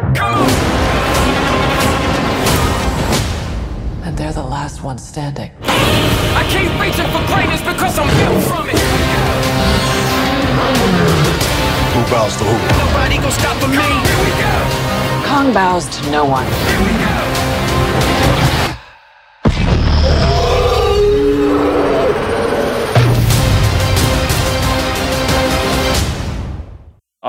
excuse me while I try to get my eyes back forward from rolling in the back of my head. On Here we go. Um, yeah, giant lizard fights a giant monkey, and then they both fight a robot lizard. Um, yeah, Godzilla. Sign me up. yeah, it's it's fun. It has a has a podcaster and the girl from Stranger Things and some spaceships that don't really exist in a hollow Earth that doesn't really exist and um, and then there's a really cool neon fight at the end. But uh, I, I love the idea that Adam Adam Wingard um, when they pitched when they brought this to him, he's like. I want to see Kong fight Godzilla with a bunch of neon lights, and they went from there. Uh, that was where it started and then he wrote like backwards from that point so uh, it's cool but it's I i miss uh, simon barrett's contribution he's not this is like his first movie without him um, i don't know it doesn't really have a whole outside of a few familiar faces and some some little comedy bits it doesn't really have a lot of uh, his touches on it it definitely feels like a studio movie and listening to um, experts Brian Clark and Michael Rowland on this one. It sounds like uh, a lot of those things were because you know it's a it's a major studio picture, and you know a lot of notes are made, and um, it's not necessarily a lot of stuff that the director doesn't get as much say as he would earlier in his career. But that's sort of how studios work, and um, I enjoy it for what it is. It's a lot of fun. I, rewatched it again for the second time after seeing it in theaters uh, and it still held up as a giant monster fight movie. I don't know. What do you guys think? I loved it. I thought it was great. Um, I will say that yes, I, I'm an idiot. I should have saw this in theaters. I didn't. Um, You still can. I know. I still can, and probably, hopefully, I can. Hopefully, I'll, I can get a chance to go see it. Um, because this is a movie that's made for the theatrical experience, and if it, anybody Yeah. out there who's going to argue like, well, you know, the movie theater experience is over, it's like, well, no, not when movies like this are made. Um, that that I don't care how big your screen at home is and how awesome your surround sound system is, it's not going to have ever the same impact as seeing it on a big theater screen. Um, but yeah, it was so much fun. And you know, I I complain a lot about you know at times movies uh, dragging on and being too long. You can trim this out, you know, and whatnot. Um, this movie though is tight. It does not fuck around. It it just it just goes goes goes. Where I Yeah. might even say that that kind of hurts the film maybe a little bit. That's that's a uh, maybe maybe maybe my only real complaint about it is it's too fast you know, because there's just like some moments of things that happen, and I'm scratching my head. It's like, well, wait, when was this explained? When did this happen? When, you know, I'm trying to play catch up here, and there are already like uh, three story story plots uh, um, beyond that. So, um, I. Uh, you know, I don't understand the online hatred for Mecha Godzilla. He was probably one of my favorite parts, to be honest. As much as I love the the Kong versus Godzilla, and that's what you pay the pi- price of admission for to see them duke it out. And I love what they did with. Kong. I mean, I, I've loved what this whole universe has done with Kong in general. You know, making him smarter, making him more of a good guy. You know, um, Sympathetic. sympathetic yes uh you know we're really a protagonist uh, and that's what's great about this is like yes there's human stuff in it and people have complained about the earlier films about being too heavy on the on the uh, the human side of things which you know i just often say say to myself have you never seen like a, a toho godzilla movie if you think there's too many um too much human scenes? Yeah exactly. Um but uh um but this movie definitely feels like you know tho- those scenes those moments take a backseat or just basically are there to drive the story just so we can get our main protagonist kong fighting godzilla uh in this and you know i, I love the freaking um um dorsal fin uh axe that he used that was that was a freaking cool image um, but yeah, I really liked Mecha Godzilla too, even though uh, the explanation of the magic science behind it all was a was a little convenient. to Uh, I, a little. I, I I love the skull like powering it. That's so cool. No, it's a it's a cool concept. Um, I just feel like it maybe got a little convoluted, and maybe that was a thing of like, um, where it could have maybe that could have been a moment where it could have slowed down and telegraph it for me a little bit better and explain it. it. felt like yeah, they trimmed a little bit of that stuff out. Yeah. Um, but uh, you know, um, but the Mecha Godzilla stuff and the concept too of like basically the ghost of uh, Ghidorah kind of takes over Mecha Godzilla. Spoiler alert! And that concept is really cool. And I thought the design of Mecha Godzilla was awesome. And I just love how he just you know was beating the shit out of both of them, and it took them to team up. I mean, that's that's just that's just like storytelling 101 right there. You got two people duking it out through the movie and then a, a bigger threat comes along and then they have to team up to to save their own asses and save the day. And what more And could then- you ask for? And then some dumb little kid spills liquor into a motherboard and it's over. Yeah. Like, what? I hate that shit. I Eh, it's all backseat. It doesn't matter. Yeah, It's it's- it, I'm I'm there to see you know Godzilla versus Kong, and I feel like I got even more than what I was when I anticipated. Yeah, this movie accomplishes what it what it sets out to do. I mean, it's just uh, you know, it's a fight. It's a fight movie, and um, yeah, as as with as the case with like any Godzilla movie, you know, going back to the first one. I mean, I think we tend to disregard that like. 2.5 million Chinese people were crushed in this movie. If you take it, you know, into fashion, you know, yeah, it's just, but everybody's just like, oh, keep fighting. You know? But um, I love the fact that uh, Kong, um, he Martin Riggs his, his shoulder back into place by Oh, throwing it into a building. That which was, very great. cool. Yeah. Which was, I was just like, holy shit, that's Lethal Weapon too, man. Which Um, it goes back to like this the whole intelligence of Kong that I really like that aspect of the character in Oh, this and universe. He's so sympathetic. I mean, he it opens with him scratching his ass. Like we all relate to him. He wakes up just like us, you know. Yes. And gets up and throws a javelin into the sky. Yeah. That's great. A tree javelin. I yeah, Um, I did I did like the little girl. The relationship they had was cool. Yeah, it's cute. For, it's for cute. The human aspect of it, I did not care about the side story with the podcaster. I what's sad is I love all three of those actors, but I just am I'm like whenever they're on screen, I'm like, let's move on. I do not care about what's I going almost, on here. I almost felt like they could have cut it out. Yeah. That I mean, it's it didn't really. It, it just it seemed like filler to me, and you know, and I like all three of them too. It's but I was just like, why, why are they even doing this? I think they say something like uh, that podcast that podcast is rotting your brain, and I'm like, yeah, that's probably right. I uh, will talk now. Um, if that's okay.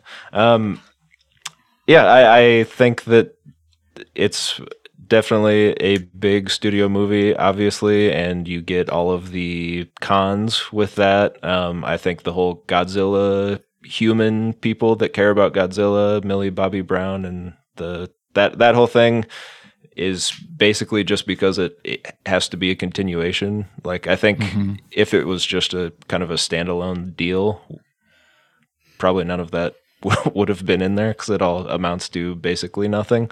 Um, just a really contrived way for them to help shut down the Mecha Godzilla. Um, but other than that, I mean, like you guys said, you do, it's we're not here to see the freaking people. We're here to see the big guy fight the other big guy. And uh, the fact that they gave us that in spades, that's that's great. Um, and I think where some of the other movies in this franchise have uh, faltered is that they take it a little too seriously. And uh, this and the Kong Skull Island both, I think, understood the the uh, you know kind of where this this sort of series should live in in the comedy like you know with with a, a little levity um and not just a dour sort of gritty uh Zack Snyder version. Um yeah I don't know. I I liked it. I had a lot of fun watching it I I also as I was watching it on my TV said God I wish I was in a theater Yep. Yeah. It is definitely, and I don't even like. I, I don't. I'm not a big King Kong guy or a Godzilla guy, but it just it demands a theater. I wasn't necessarily looking forward to it, but boy, oh boy, would I like to go to a theater and watch it. Um, I th- I think the thing I liked the most about it was the uh, the poster on HBO Max was the exact same poster as Mortal Kombat. Uh, they, they both just like they're like, what do we got? Like, what's hot this year? They're like red and blue, baby, make it happen. One's one's nasty, the other one's nastier. Um, yeah, I I think uh, I, this has been mentioned, but yeah, the, the the pacing issue. It seems like there was a longer story here that they just kept cutting away at to be like, what do, what do people give a shit about? like they want to see the big monkey man fight the big crusty lizard. And you know, because we start off right away, and she's just like, you know, you see, you see King Kong, and she's like, the ancient prophecy of Ding Dong says that the two will have a big monster smash, and you're like, okay, let's go for it. So, I mean, that's what it is, and I think that's I think that's fun. I think uh, Landon's right in that they they really don't take it too seriously, which is good. I mean, there is some interesting stuff in there. I like the.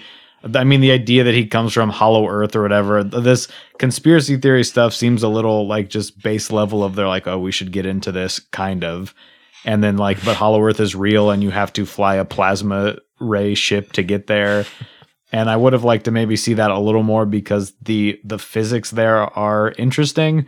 When uh, King Kong's hopping around, going up into the sky and landing on the ground again, and he's throwing blue rocks at each other. Yeah, I, I literally laughed out loud in the theater when he's floating and he's like reaches up for a rock and like Nikki looks over at me like, "What are you laughing hysterically for?" It's just the, the image of a of Godzilla or of uh, Kong like floating in in this Middle Earth. Made me laugh. It's hilarious.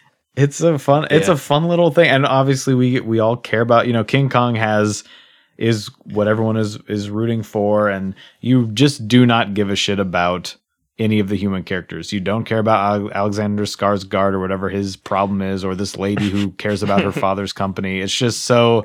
It's just thrown away to the the, side because they just need. to that, yeah. Yes, exactly, and and you get there, and it feels like there might be a little more missing on that side. And I do, yeah, I do like those other actors. Uh, like Brian Henry was, I thought he was good in the new uh, Child's Play movie. Like Mhm. they're they are good actors, but it just does not matter for, for this movie. so it gave you what you wanted: two hours of these guys just totally crushing it. It's, it's so strange that they. I'm wondering who it had to been. Um, Wingard, like who threw in MacGruber references in Godzilla versus Kong? Did anybody else catch those? No, I missed when that. Kong walks out with celery in his ass. Yes. actually, I actually, uh, he, he when Skarsgård like, it, it's a it's a scene where um, Kong is on the ship and they sort of go out to see him. Um, Skarsgård is dressed exactly like uh, MacGruber, wearing the vest and the jeans. And Oh. Yeah. and Yeah. not, and I and I actually leaned over to Nikki and I said he looks like MacGruber, and she sort of laughed. And then then that rich girl whose dad wants to collect the uh, power or whatever the the source of power. Um, You know who I'm talking about, the spoiled rich girl on the on Yeah. the Yeah. trip. um, she comes out and she says something about like uh, he says something about helicopters, and she's like they're whatever the fuck they are, neopods or something. Uh, th- it, it's like 20 Miatas uh, put together, and he's like, I like Miatas. That's a, a Gruber joke, right? Like, he's wearing the outfit and makes a Miata joke. Like, what, what, what are you making MacGruber references in Godzilla vs. Kong for? This is so strange, but, anyways. That's awesome. Celery in the butt. That's now an image I cannot oh, get out of my brain. That's that's what he was stripping that tree off for. You know, Yeah, exactly. It- it- distracting, distracting mm. Godzilla or Mecha Godzilla with the celery in his butt. Yeah. just, just seeing him. That's why he's short circuited. I'm just seeing him waddle up and down the streets of Tokyo with a piece of celery up his butt in my brain right now. I think So I the the spectacle of like the neon buildings, you know, is really cool. Uh, but it definitely like the idea that they put him into Middle Earth and then he like came out the other side of the world, you know, to face him. is just like it, it all happened so quickly. I'm like, wait, what? He's really coming out the other side of the Earth. Okay, okay, we're going with this, and it happens really fast to get there. Um, but I, you know, I, I Doesn't give you time listened to think a- about it too hard. Yeah. no, and I and I, you know, the Just probably pacing the is. I sort of appreciate that pacing because all the other movies that that especially the two Godzilla movies feel like such a drag at times. Um, That first one, you know, every time we see him, they either cut away or he's in the dark, and a lot of people were like sort of shit on that because, and I think they're both like over two, like two and a half hours or longer. Mhm. And um, Wingard sort of addressed that, and he's like, if your movie is is over two hours, you have to have a good goddamn reason. And uh, it definitely felt like they uh, really, you know, tightened this ship up and and try to give the fans a more of a monster movie. But uh, Godzilla feels so mean in this. I love it. He's Oh, yeah, he's a he, bully. He bitch he bitch slaps him several times. Um, he's just alpha's vicious. He- alpha, man. Right, he puts his, you know, stomps him. Yeah, you feel for him at the end where he like stomps, stomps uh, Kong down, and he's holding him down, and they scream in each other's faces, and uh, it reminds me of like, you know, most of us have siblings. We've all been in a fight where we get to a point where it's like we're about ready to kill each other. Then you sort of like take a breath, step away from each other, and okay, I, I establish who's the alpha, and we, you know, we'll move on. That's uh, when then that's that's what's so Don't great turn your about back when on me, though, fucker.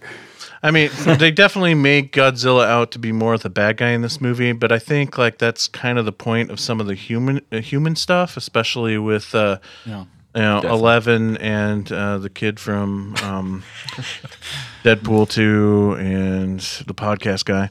Uh, is the to still tell us basically um, that Godzilla's not necessarily a bad guy um, in this, and it is it is an an alpha male thing, but just that moment when they team up, just I oh got man, yeah. I got goose pimples. I just got giddy like a schoolgirl when they. Te- I do, especially you know when two people are at each other's throats and then they put their differences aside to take on a bigger threat. I just I loved that moment when they they teamed up to take down Mecha Godzilla. And I'll say one more thing about the human characters. Like uh, I, somebody mentioned it, and I just want to telegraph it too. That I loved the little girl. Like that moment when King when Kong is yeah. dying and she's crying. I'm gonna. I'll. I got teary eyed too. I got choked up. Yeah. Totally. Yeah, and Lance Reddick in this movie for one scene, like that was a little Adam Wingard thing. Like he had to have been in this movie more, and they had to cut his stuff or something. Because why would you get him in there and give him one line? Come on. Yeah. Yeah. Jason, I have you do. se- Uh, oh, sorry. Oh, what? Yeah, I no, I love it. I love it for all. Of course, I love it. And uh, I had, you know, What was your pole position? yeah, I you know, I guess my expectations were tempered perfectly going in, and you know, I was happy to have enough story to get it to where I wanted it, and I Yeah. got what I wanted, and uh, you know, of course, everything could be different, but uh, Sure. just that in and knowing that this guy came from you know two thousand dollar movies with his friends, and you're just in the back of your brain, you're watching, it, and you're like, "Fuck yeah, Adam, way to go, man! Uh, whatever you give me, I'm fucking supporting it because you rock, man." Absolutely. So, loved It's it. cool, yeah. With this little universe of filmmakers that have made these movies, you know, uh, Michael Dougherty, who's come from horror, you know, and Yep. um, Trick 'r Treat, and then we have um, Jordan Vogt-Roberts, who did uh, Skull Island. He was like he, he did like one indie feature before this, and he and he's doing some great stuff now, and he's one of my favorites. And I, and I still think uh, Skull Island is my favorite of this entire MonsterVerse. I but, agree uh, too with that. Totally. Yeah. Yeah. It's Yeah. interesting to think about, like all of these filmmakers, these upcoming filmmakers that are getting the biggest of of Hollywood productions right now, right? Like, Well, yeah, Marvel's doing that shit completely, you know, and I maybe mean, they set the precedent for that.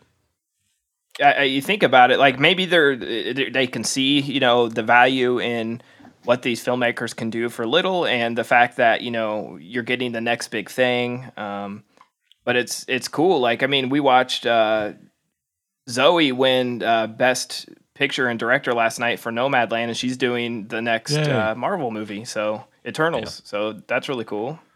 Mm-hmm. And I think it also. Sorry, Oh, go ahead. Oh, don't want to. Oh. well, I, I was just going to say, I think it also speaks to like uh, Adam Wingard has said, like they they do these big budget movies so they can do they have the you know cachet to do the stuff that they want to do, and I think that sort of precedent being set is good for the up and comer indie folks that It's all of our dreams, you know, right? right, yeah. exactly. You We see the see- you see the commercial success that you get from these big things, and then you know, I, any a lot of indie filmmakers can handle the the sort of studio mandates of like you know. That's what I, I really respect about uh, Adam Wingard is like he just he puts in the work for these and like Blair Witch is you know not necessarily probably a thing that he was super passionate about. Maybe maybe so. I guess I don't know, but uh, um, you know, you you you do the the things you have to do to do the things that you love to do, and uh, and he does all of them well. You know, so it's you get the Yeah. talent uh, when it's budding, and then you know it's a mutually beneficial exchange. Yeah, I, I love I love it because you know right before I think this was put out, right before it was released, it was announced that you know him and Simon Barrett are doing um, Face Off two, and people were like, at first actually it was announced that he's remaking it, and he made it very clear, no, we're doing a sequel Right. with Nick Cage and John Travolta, and people are like, why would you follow up Godzilla versus Kong with Face Off two? And he's like, because I always wanted to do it, and now I can because I did Godzilla versus Kong, like. Totally. This is something That's I awesome. well, yeah, and, and he actually Simon Barrett went to um, the Screenland Armour uh, theater in Kansas City a few years back, and they let him show any movie he wanted to, and he showed Face Off. So it's like they're clearly huge fans of that movie. They're they're about our age, so that was about that time, you know, when those. I grew up with those '90s Nick Cage action movies, so it's like I, I just love that. You know, he can do anything he wants. He's like, I'm making a goddamn sequel to Face Off, and who's gonna stop me?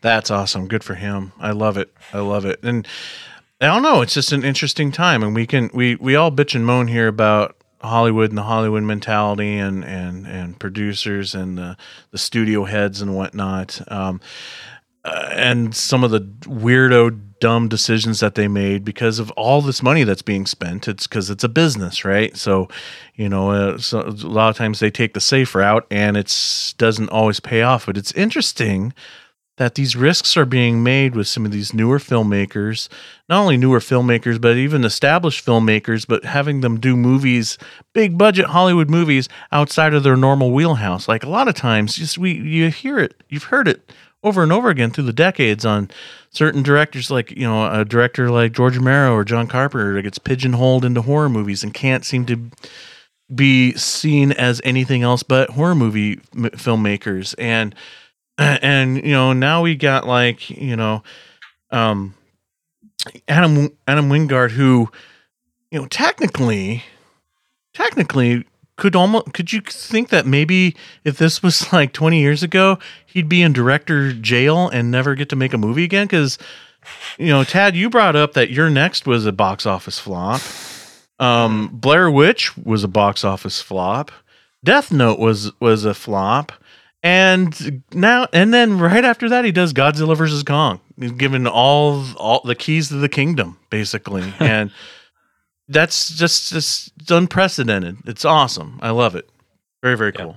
Well, I think about like you saying John Carpenter, the thing ruined his career almost. You know, um, he Yeah. finally got his huge studio movie, got all the the truck load of money to make what he truly wanted to, his artistic vision, without anybody stepping on his toes. And it doesn't do well. And he was back. He lost his uh, like four picture deal with Universal. It was back to making low budget indie movies for the rest of his career. And that you know, it, it's it's wild to think. Yeah, like you're saying uh, Adam didn't have you know the best track record, but I think that they recognize the talent behind him. You know, I because I think like most of those movies that were box office flops are kind of like the thing. You know, they were flops at the time, but they're you know considered have classics. a cult following. Yeah, Yeah. and and, and and to be honest, they none of them were big budget either. So you know, True, they- true that.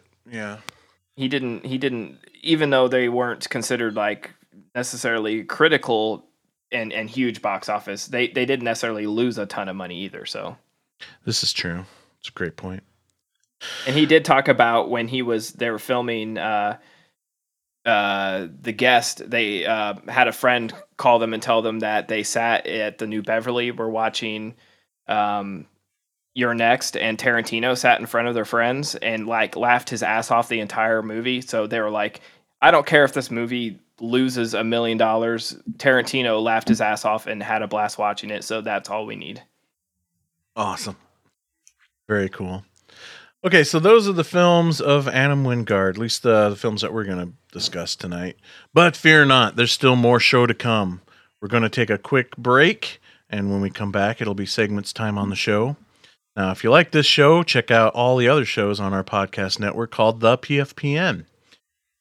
You can hear such shows as, oh, I don't know, some show called Lunch Break, or there's that Oh. one called or there's that one called Cracktastic Plastic. Yay! I mean, boo. Yes. No, yay! And then there's the one about losing your virginity called First Time. Love that one. that's why you've never been a guest That's not true. I was guest on the very first episode. and then eventually new episode of my other show called Midnight Snacks. Well, We'll someday see. maybe we'll see, I guess. Um, and many, many other great shows on the network. So if you go to thepfpn.com, you can check all of them out. And we'll be right back in time for segments.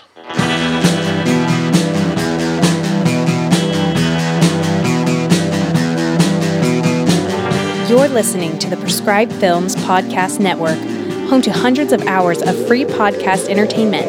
The shows on this network all have a common goal providing you with the best discussions about movies and other forms of entertainment media. The PFPN hopes to fill your earholes with audio joy. Visit our website with links to all the other amazing shows at www.thepfpn.com. Thanks for listening.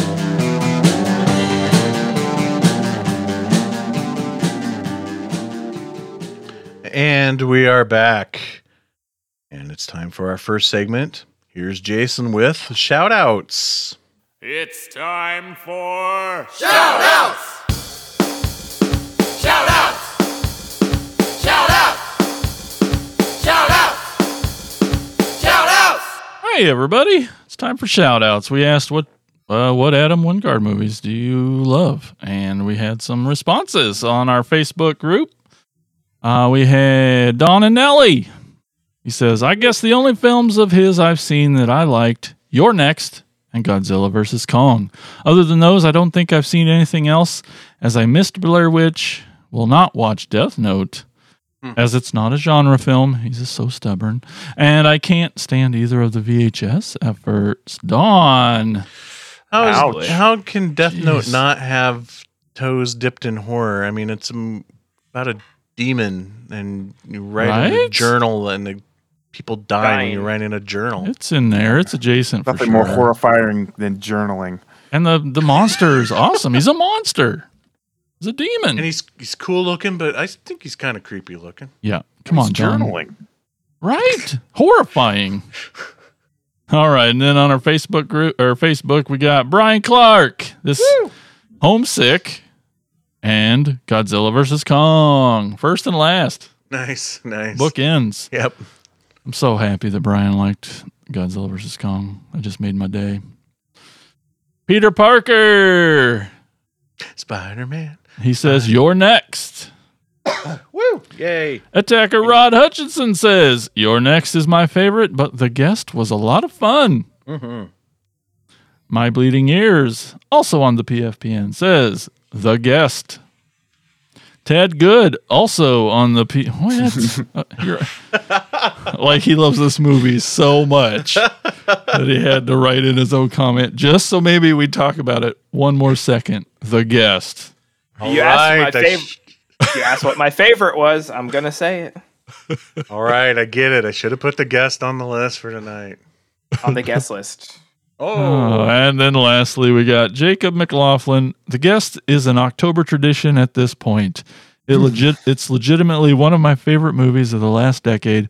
more than likely in the top 25. Godzilla vs. Kong is a blast as well as one of those as one of the most pure fun blockbusters of the last several years. Agreed, Jacob. Agreed. Agreed. Uh, we didn't have anything over on Twitter or Instagram, but uh, remember that you can always leave us a voicemail and we'll play it on the show. Get your voice on the show. It's just a phone call away. Not that anyone ever likes talking on the phone anymore, but hey, it's just the robot Jason answering the phone, I promise.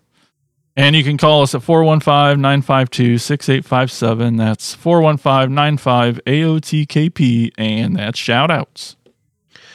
Ever wonder what Christian Slater's been up to oh, lately? All the time. He's fulfilling his community service with our newest segment, Recasting with Christian Slater.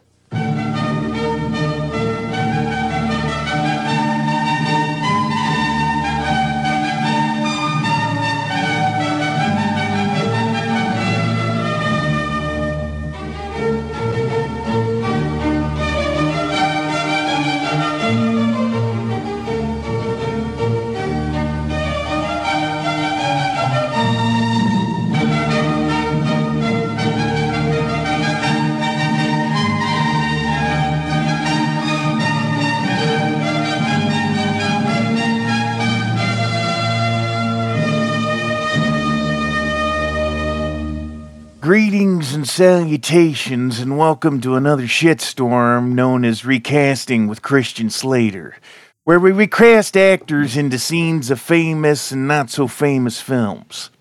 Either way, you're going to need to brace yourself for the proverbial for the for the proverbial ear rape car crash that you're going to be subjected to.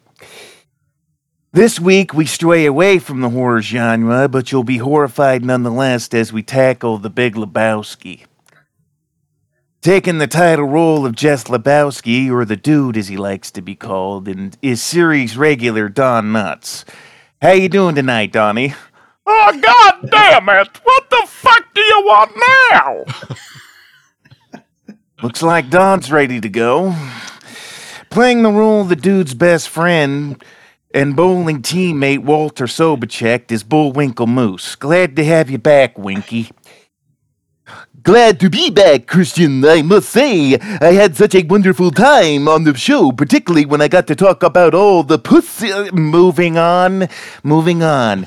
Due to budget constraints and the fact that he lurks for free, playing the role of the Spanish woman Pilar, and the Spanish man is Gary Busey. Chupa mierda de mis pantalones, muchachos. I should have known. You, you, you, you, wait. You can speak Spanish?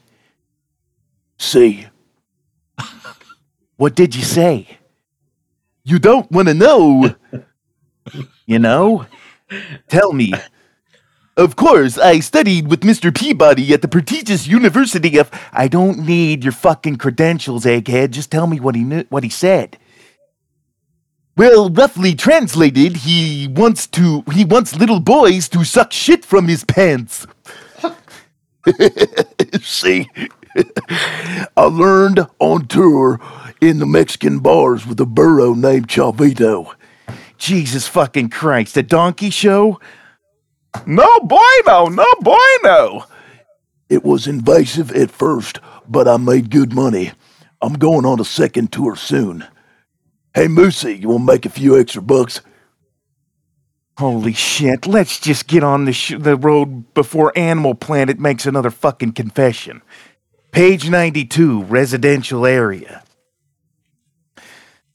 The dude and Walter are pulling up in front of a dilapidated house sitting on a scrubby lot. Parked incongruously before the house is a brand new Corvette. Fuck me, man. The kids already spent the money.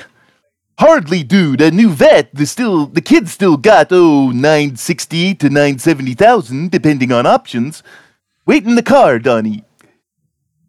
The front door. Walter rings the bell. It is opened by a matronly Spanish woman. Yes. Hello, Pilar. My name is Walter Zobacek. We spoke on the phone. This is my associate, Jeffrey Le- Jeffrey Lebowski. Yes. May we, uh, we wanted to talk about little Larry. May we come in? Yes. They enter the room, the dim living room, and stand looking about as Polira calls up the stairs. Larry, sweetie, that man is here.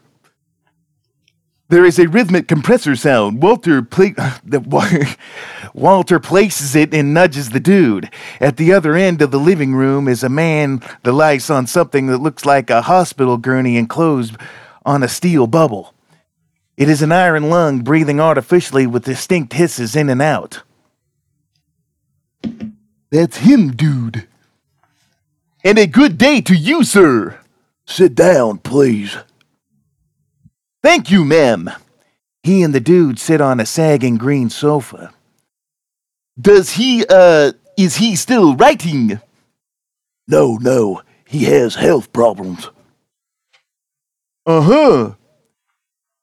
He bellows across the room.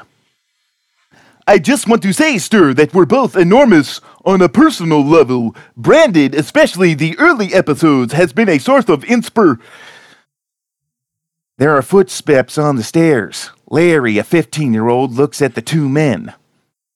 Sit down, sweetie. These are the policemen. No, ma'am. I didn't mean to give the impression that we were police exactly. We're hoping that it will not be necessary to call the police. In turning to Larry, he adopts his command voice. But it is up to little Larry here, isn't it, Larry? Walter plops, uh, pops the lamps on his atta- attache case and takes out the homework, which is in the Ziploc bags. He shows it to little Larry. Is this your homework, Larry? Later, Larry does not respond. Is this your homework, Larry? Look, man, did you? Dude, please. Is this your homework, Larry? Just ask him if it, if about the car, man. Walter is still holding out the homework.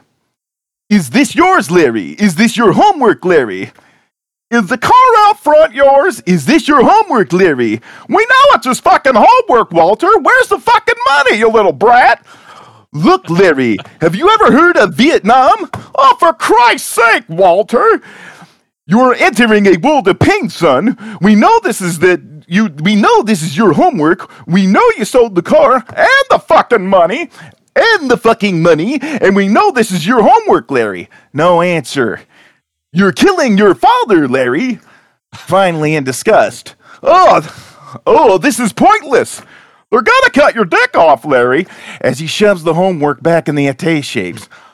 All right, plan B. You may want to watch out the front d- window there, Larry. He is heading for the door. The dude puzzles, rises to follow. This is what happens when you fuck a stranger in the ass, Larry. Outside. Walter is striding down the lawn with his attaches like an enraged encyclopedia salesman. Fucking language problem. He pops the dude's trunk, flings in the briefcase, and takes out a tire iron. Maybe he'll understand this. He is walking to the Corvette. The Corvette. You see what happens, Larry? Crash! He swings the crowbar into the windshield, which shatters. You see what happens? Crash! He sh- he takes out the driver's window. This is what happens when you fuck a stranger in the ass.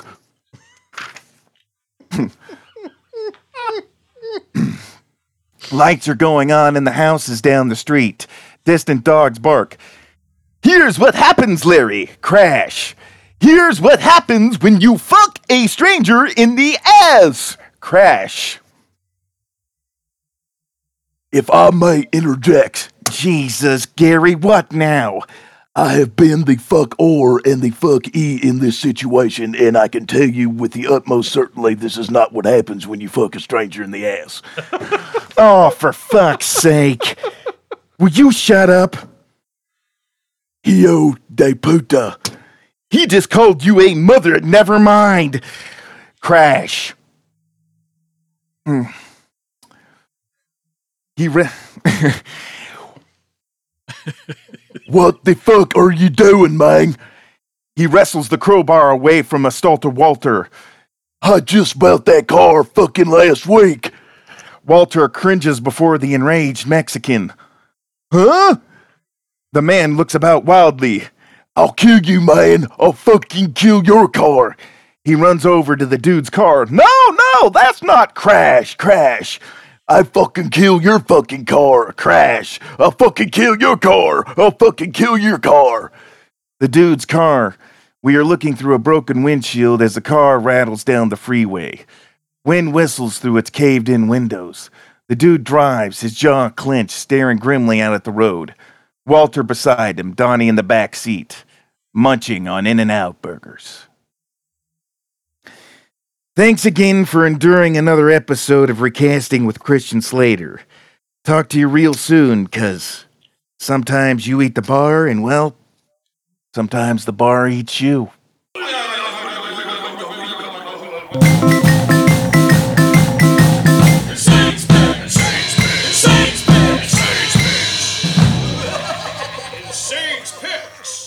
It's time once again for Insane's Picks and another inductee into Insane's Picks Hall of Fame. We are inducting an actor and a stuntman uh, into the Insane's Picks Hall of Fame for this episode. We are inducting the recently passed Felix Silla, best known in, for his role as Cousin It in the original Addams Family TV series. Felix Silla was born January 11th, 1937, in Rome, Italy. At a young age, he trained as a circus performer and came to the United States in 1955. He began touring with Ringling Brothers and Barnum and Bailey Circus. His various talents included uh, bareback rider, trapeze artist, and tumbler. Eventually, this led him into the film industry, appearing in his first film in 1963, A Ticklish Affair. Felix had a long career in film and television throughout the years at all levels, so I will only highlight those that are within Insane's Picks type of films. First off, I would be remiss if I did not mention Felix's most popular role as Cousin It on the original Addams Family TV series, a character that was created for the show and not from the original cartoon that it that it spawned from. But Cousin It was so popular that he was a character that continued in various cartoon series throughout the years, different movies, etc. Uh, and as and as the story goes, when he went to audition for Cousin It, uh, he knew he was auditioning for a part for this new series, but did not was had no idea of the Cousin It character. He walked into the office uh, uh, to audition, and the producers right away was like, "That that's him." That's the guy. And it wasn't until the first day of shooting as Cousin It that he knew, he even knew what the character was that he was playing. Uh, as far as films within the Insane's Picks uh, pantheon goes, Felix's claim to fame is the 1967 B movie She Freak, where he played Shorty. Uh, she Freak is one of my favorites of the Carney exploitation films. Uh, it's produced by David Friedman, who produced all the early works of Herschell Gordon Lewis, uh, and it was directed by Byron Mabe. It's a story about a waitress who runs away from her crappy job at a greasy diner and joins up with a carnival. She takes advantage of the carnival for her own personal gain, and the freaks and human oddities get their revenge. David Friedman was a huge fan of carnivals and of the original movie Freaks and wanted to do a remake and thus it became She She Freak. Other classics that Felix was in includes Little Cigars in 1973, which is a movie about a gangster's former mistress who hooks up with a troupe of circus midgets who, as a sideline, rob banks and casinos. Also in 1963, he, appear- he appeared in the movie where he played Sam the Seal Boy. yes, that's the actual title. Uh, and then one of my favorites, he played Meathead the Alien from the 1984 film Meatballs 2. Felix was also a well established stuntman, performing stunts in such films as Battle for the Planet of the Apes, The Towering Inferno, E.T., Poltergeist, Indiana Jones and the Temple of Doom, Howard the Duck, Monster Squad, Phantasm 2, and even Batman Returns. Uh, between movies, he frequ- frequently appeared in Las Vegas and Reno uh, at nightclubs with his musical combo, the original harmonic band. Now, Felix Silva just uh, Silla, sorry, just pa- recently passed away on April 16th, 2021, at the age of 84. He had a full life and a long spanning career. Granted, he didn't just stick to films that fall into the category of Insane's picks, uh, but he was a man. Uh, he- was a man that did all kinds of projects from big budgets all the way down to no budgets. And he took all of his work very seriously and gave 100%. It didn't matter if it was Return of the Jedi or She Freak. Now, with his pass passing, um, his work cannot be ignored.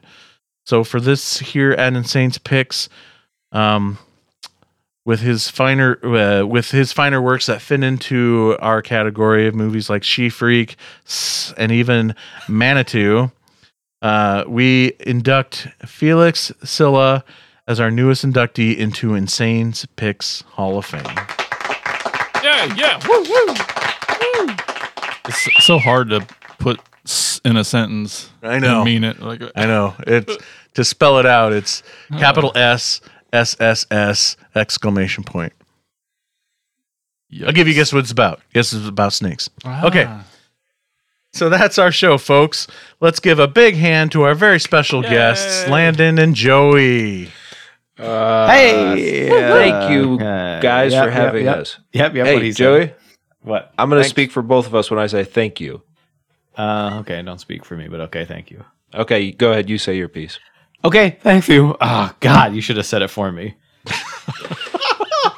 Yeah, I'm I'm listening to recasting and I'm realizing we're doing this segment. It's just our chance to have a little lunch break uh, on our show.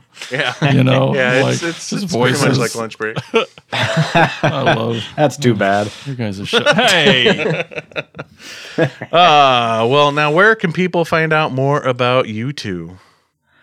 Um, you go can check to- Joshua Tree is pretty good. I knew it. Um, damn it. I knew it was going to happen.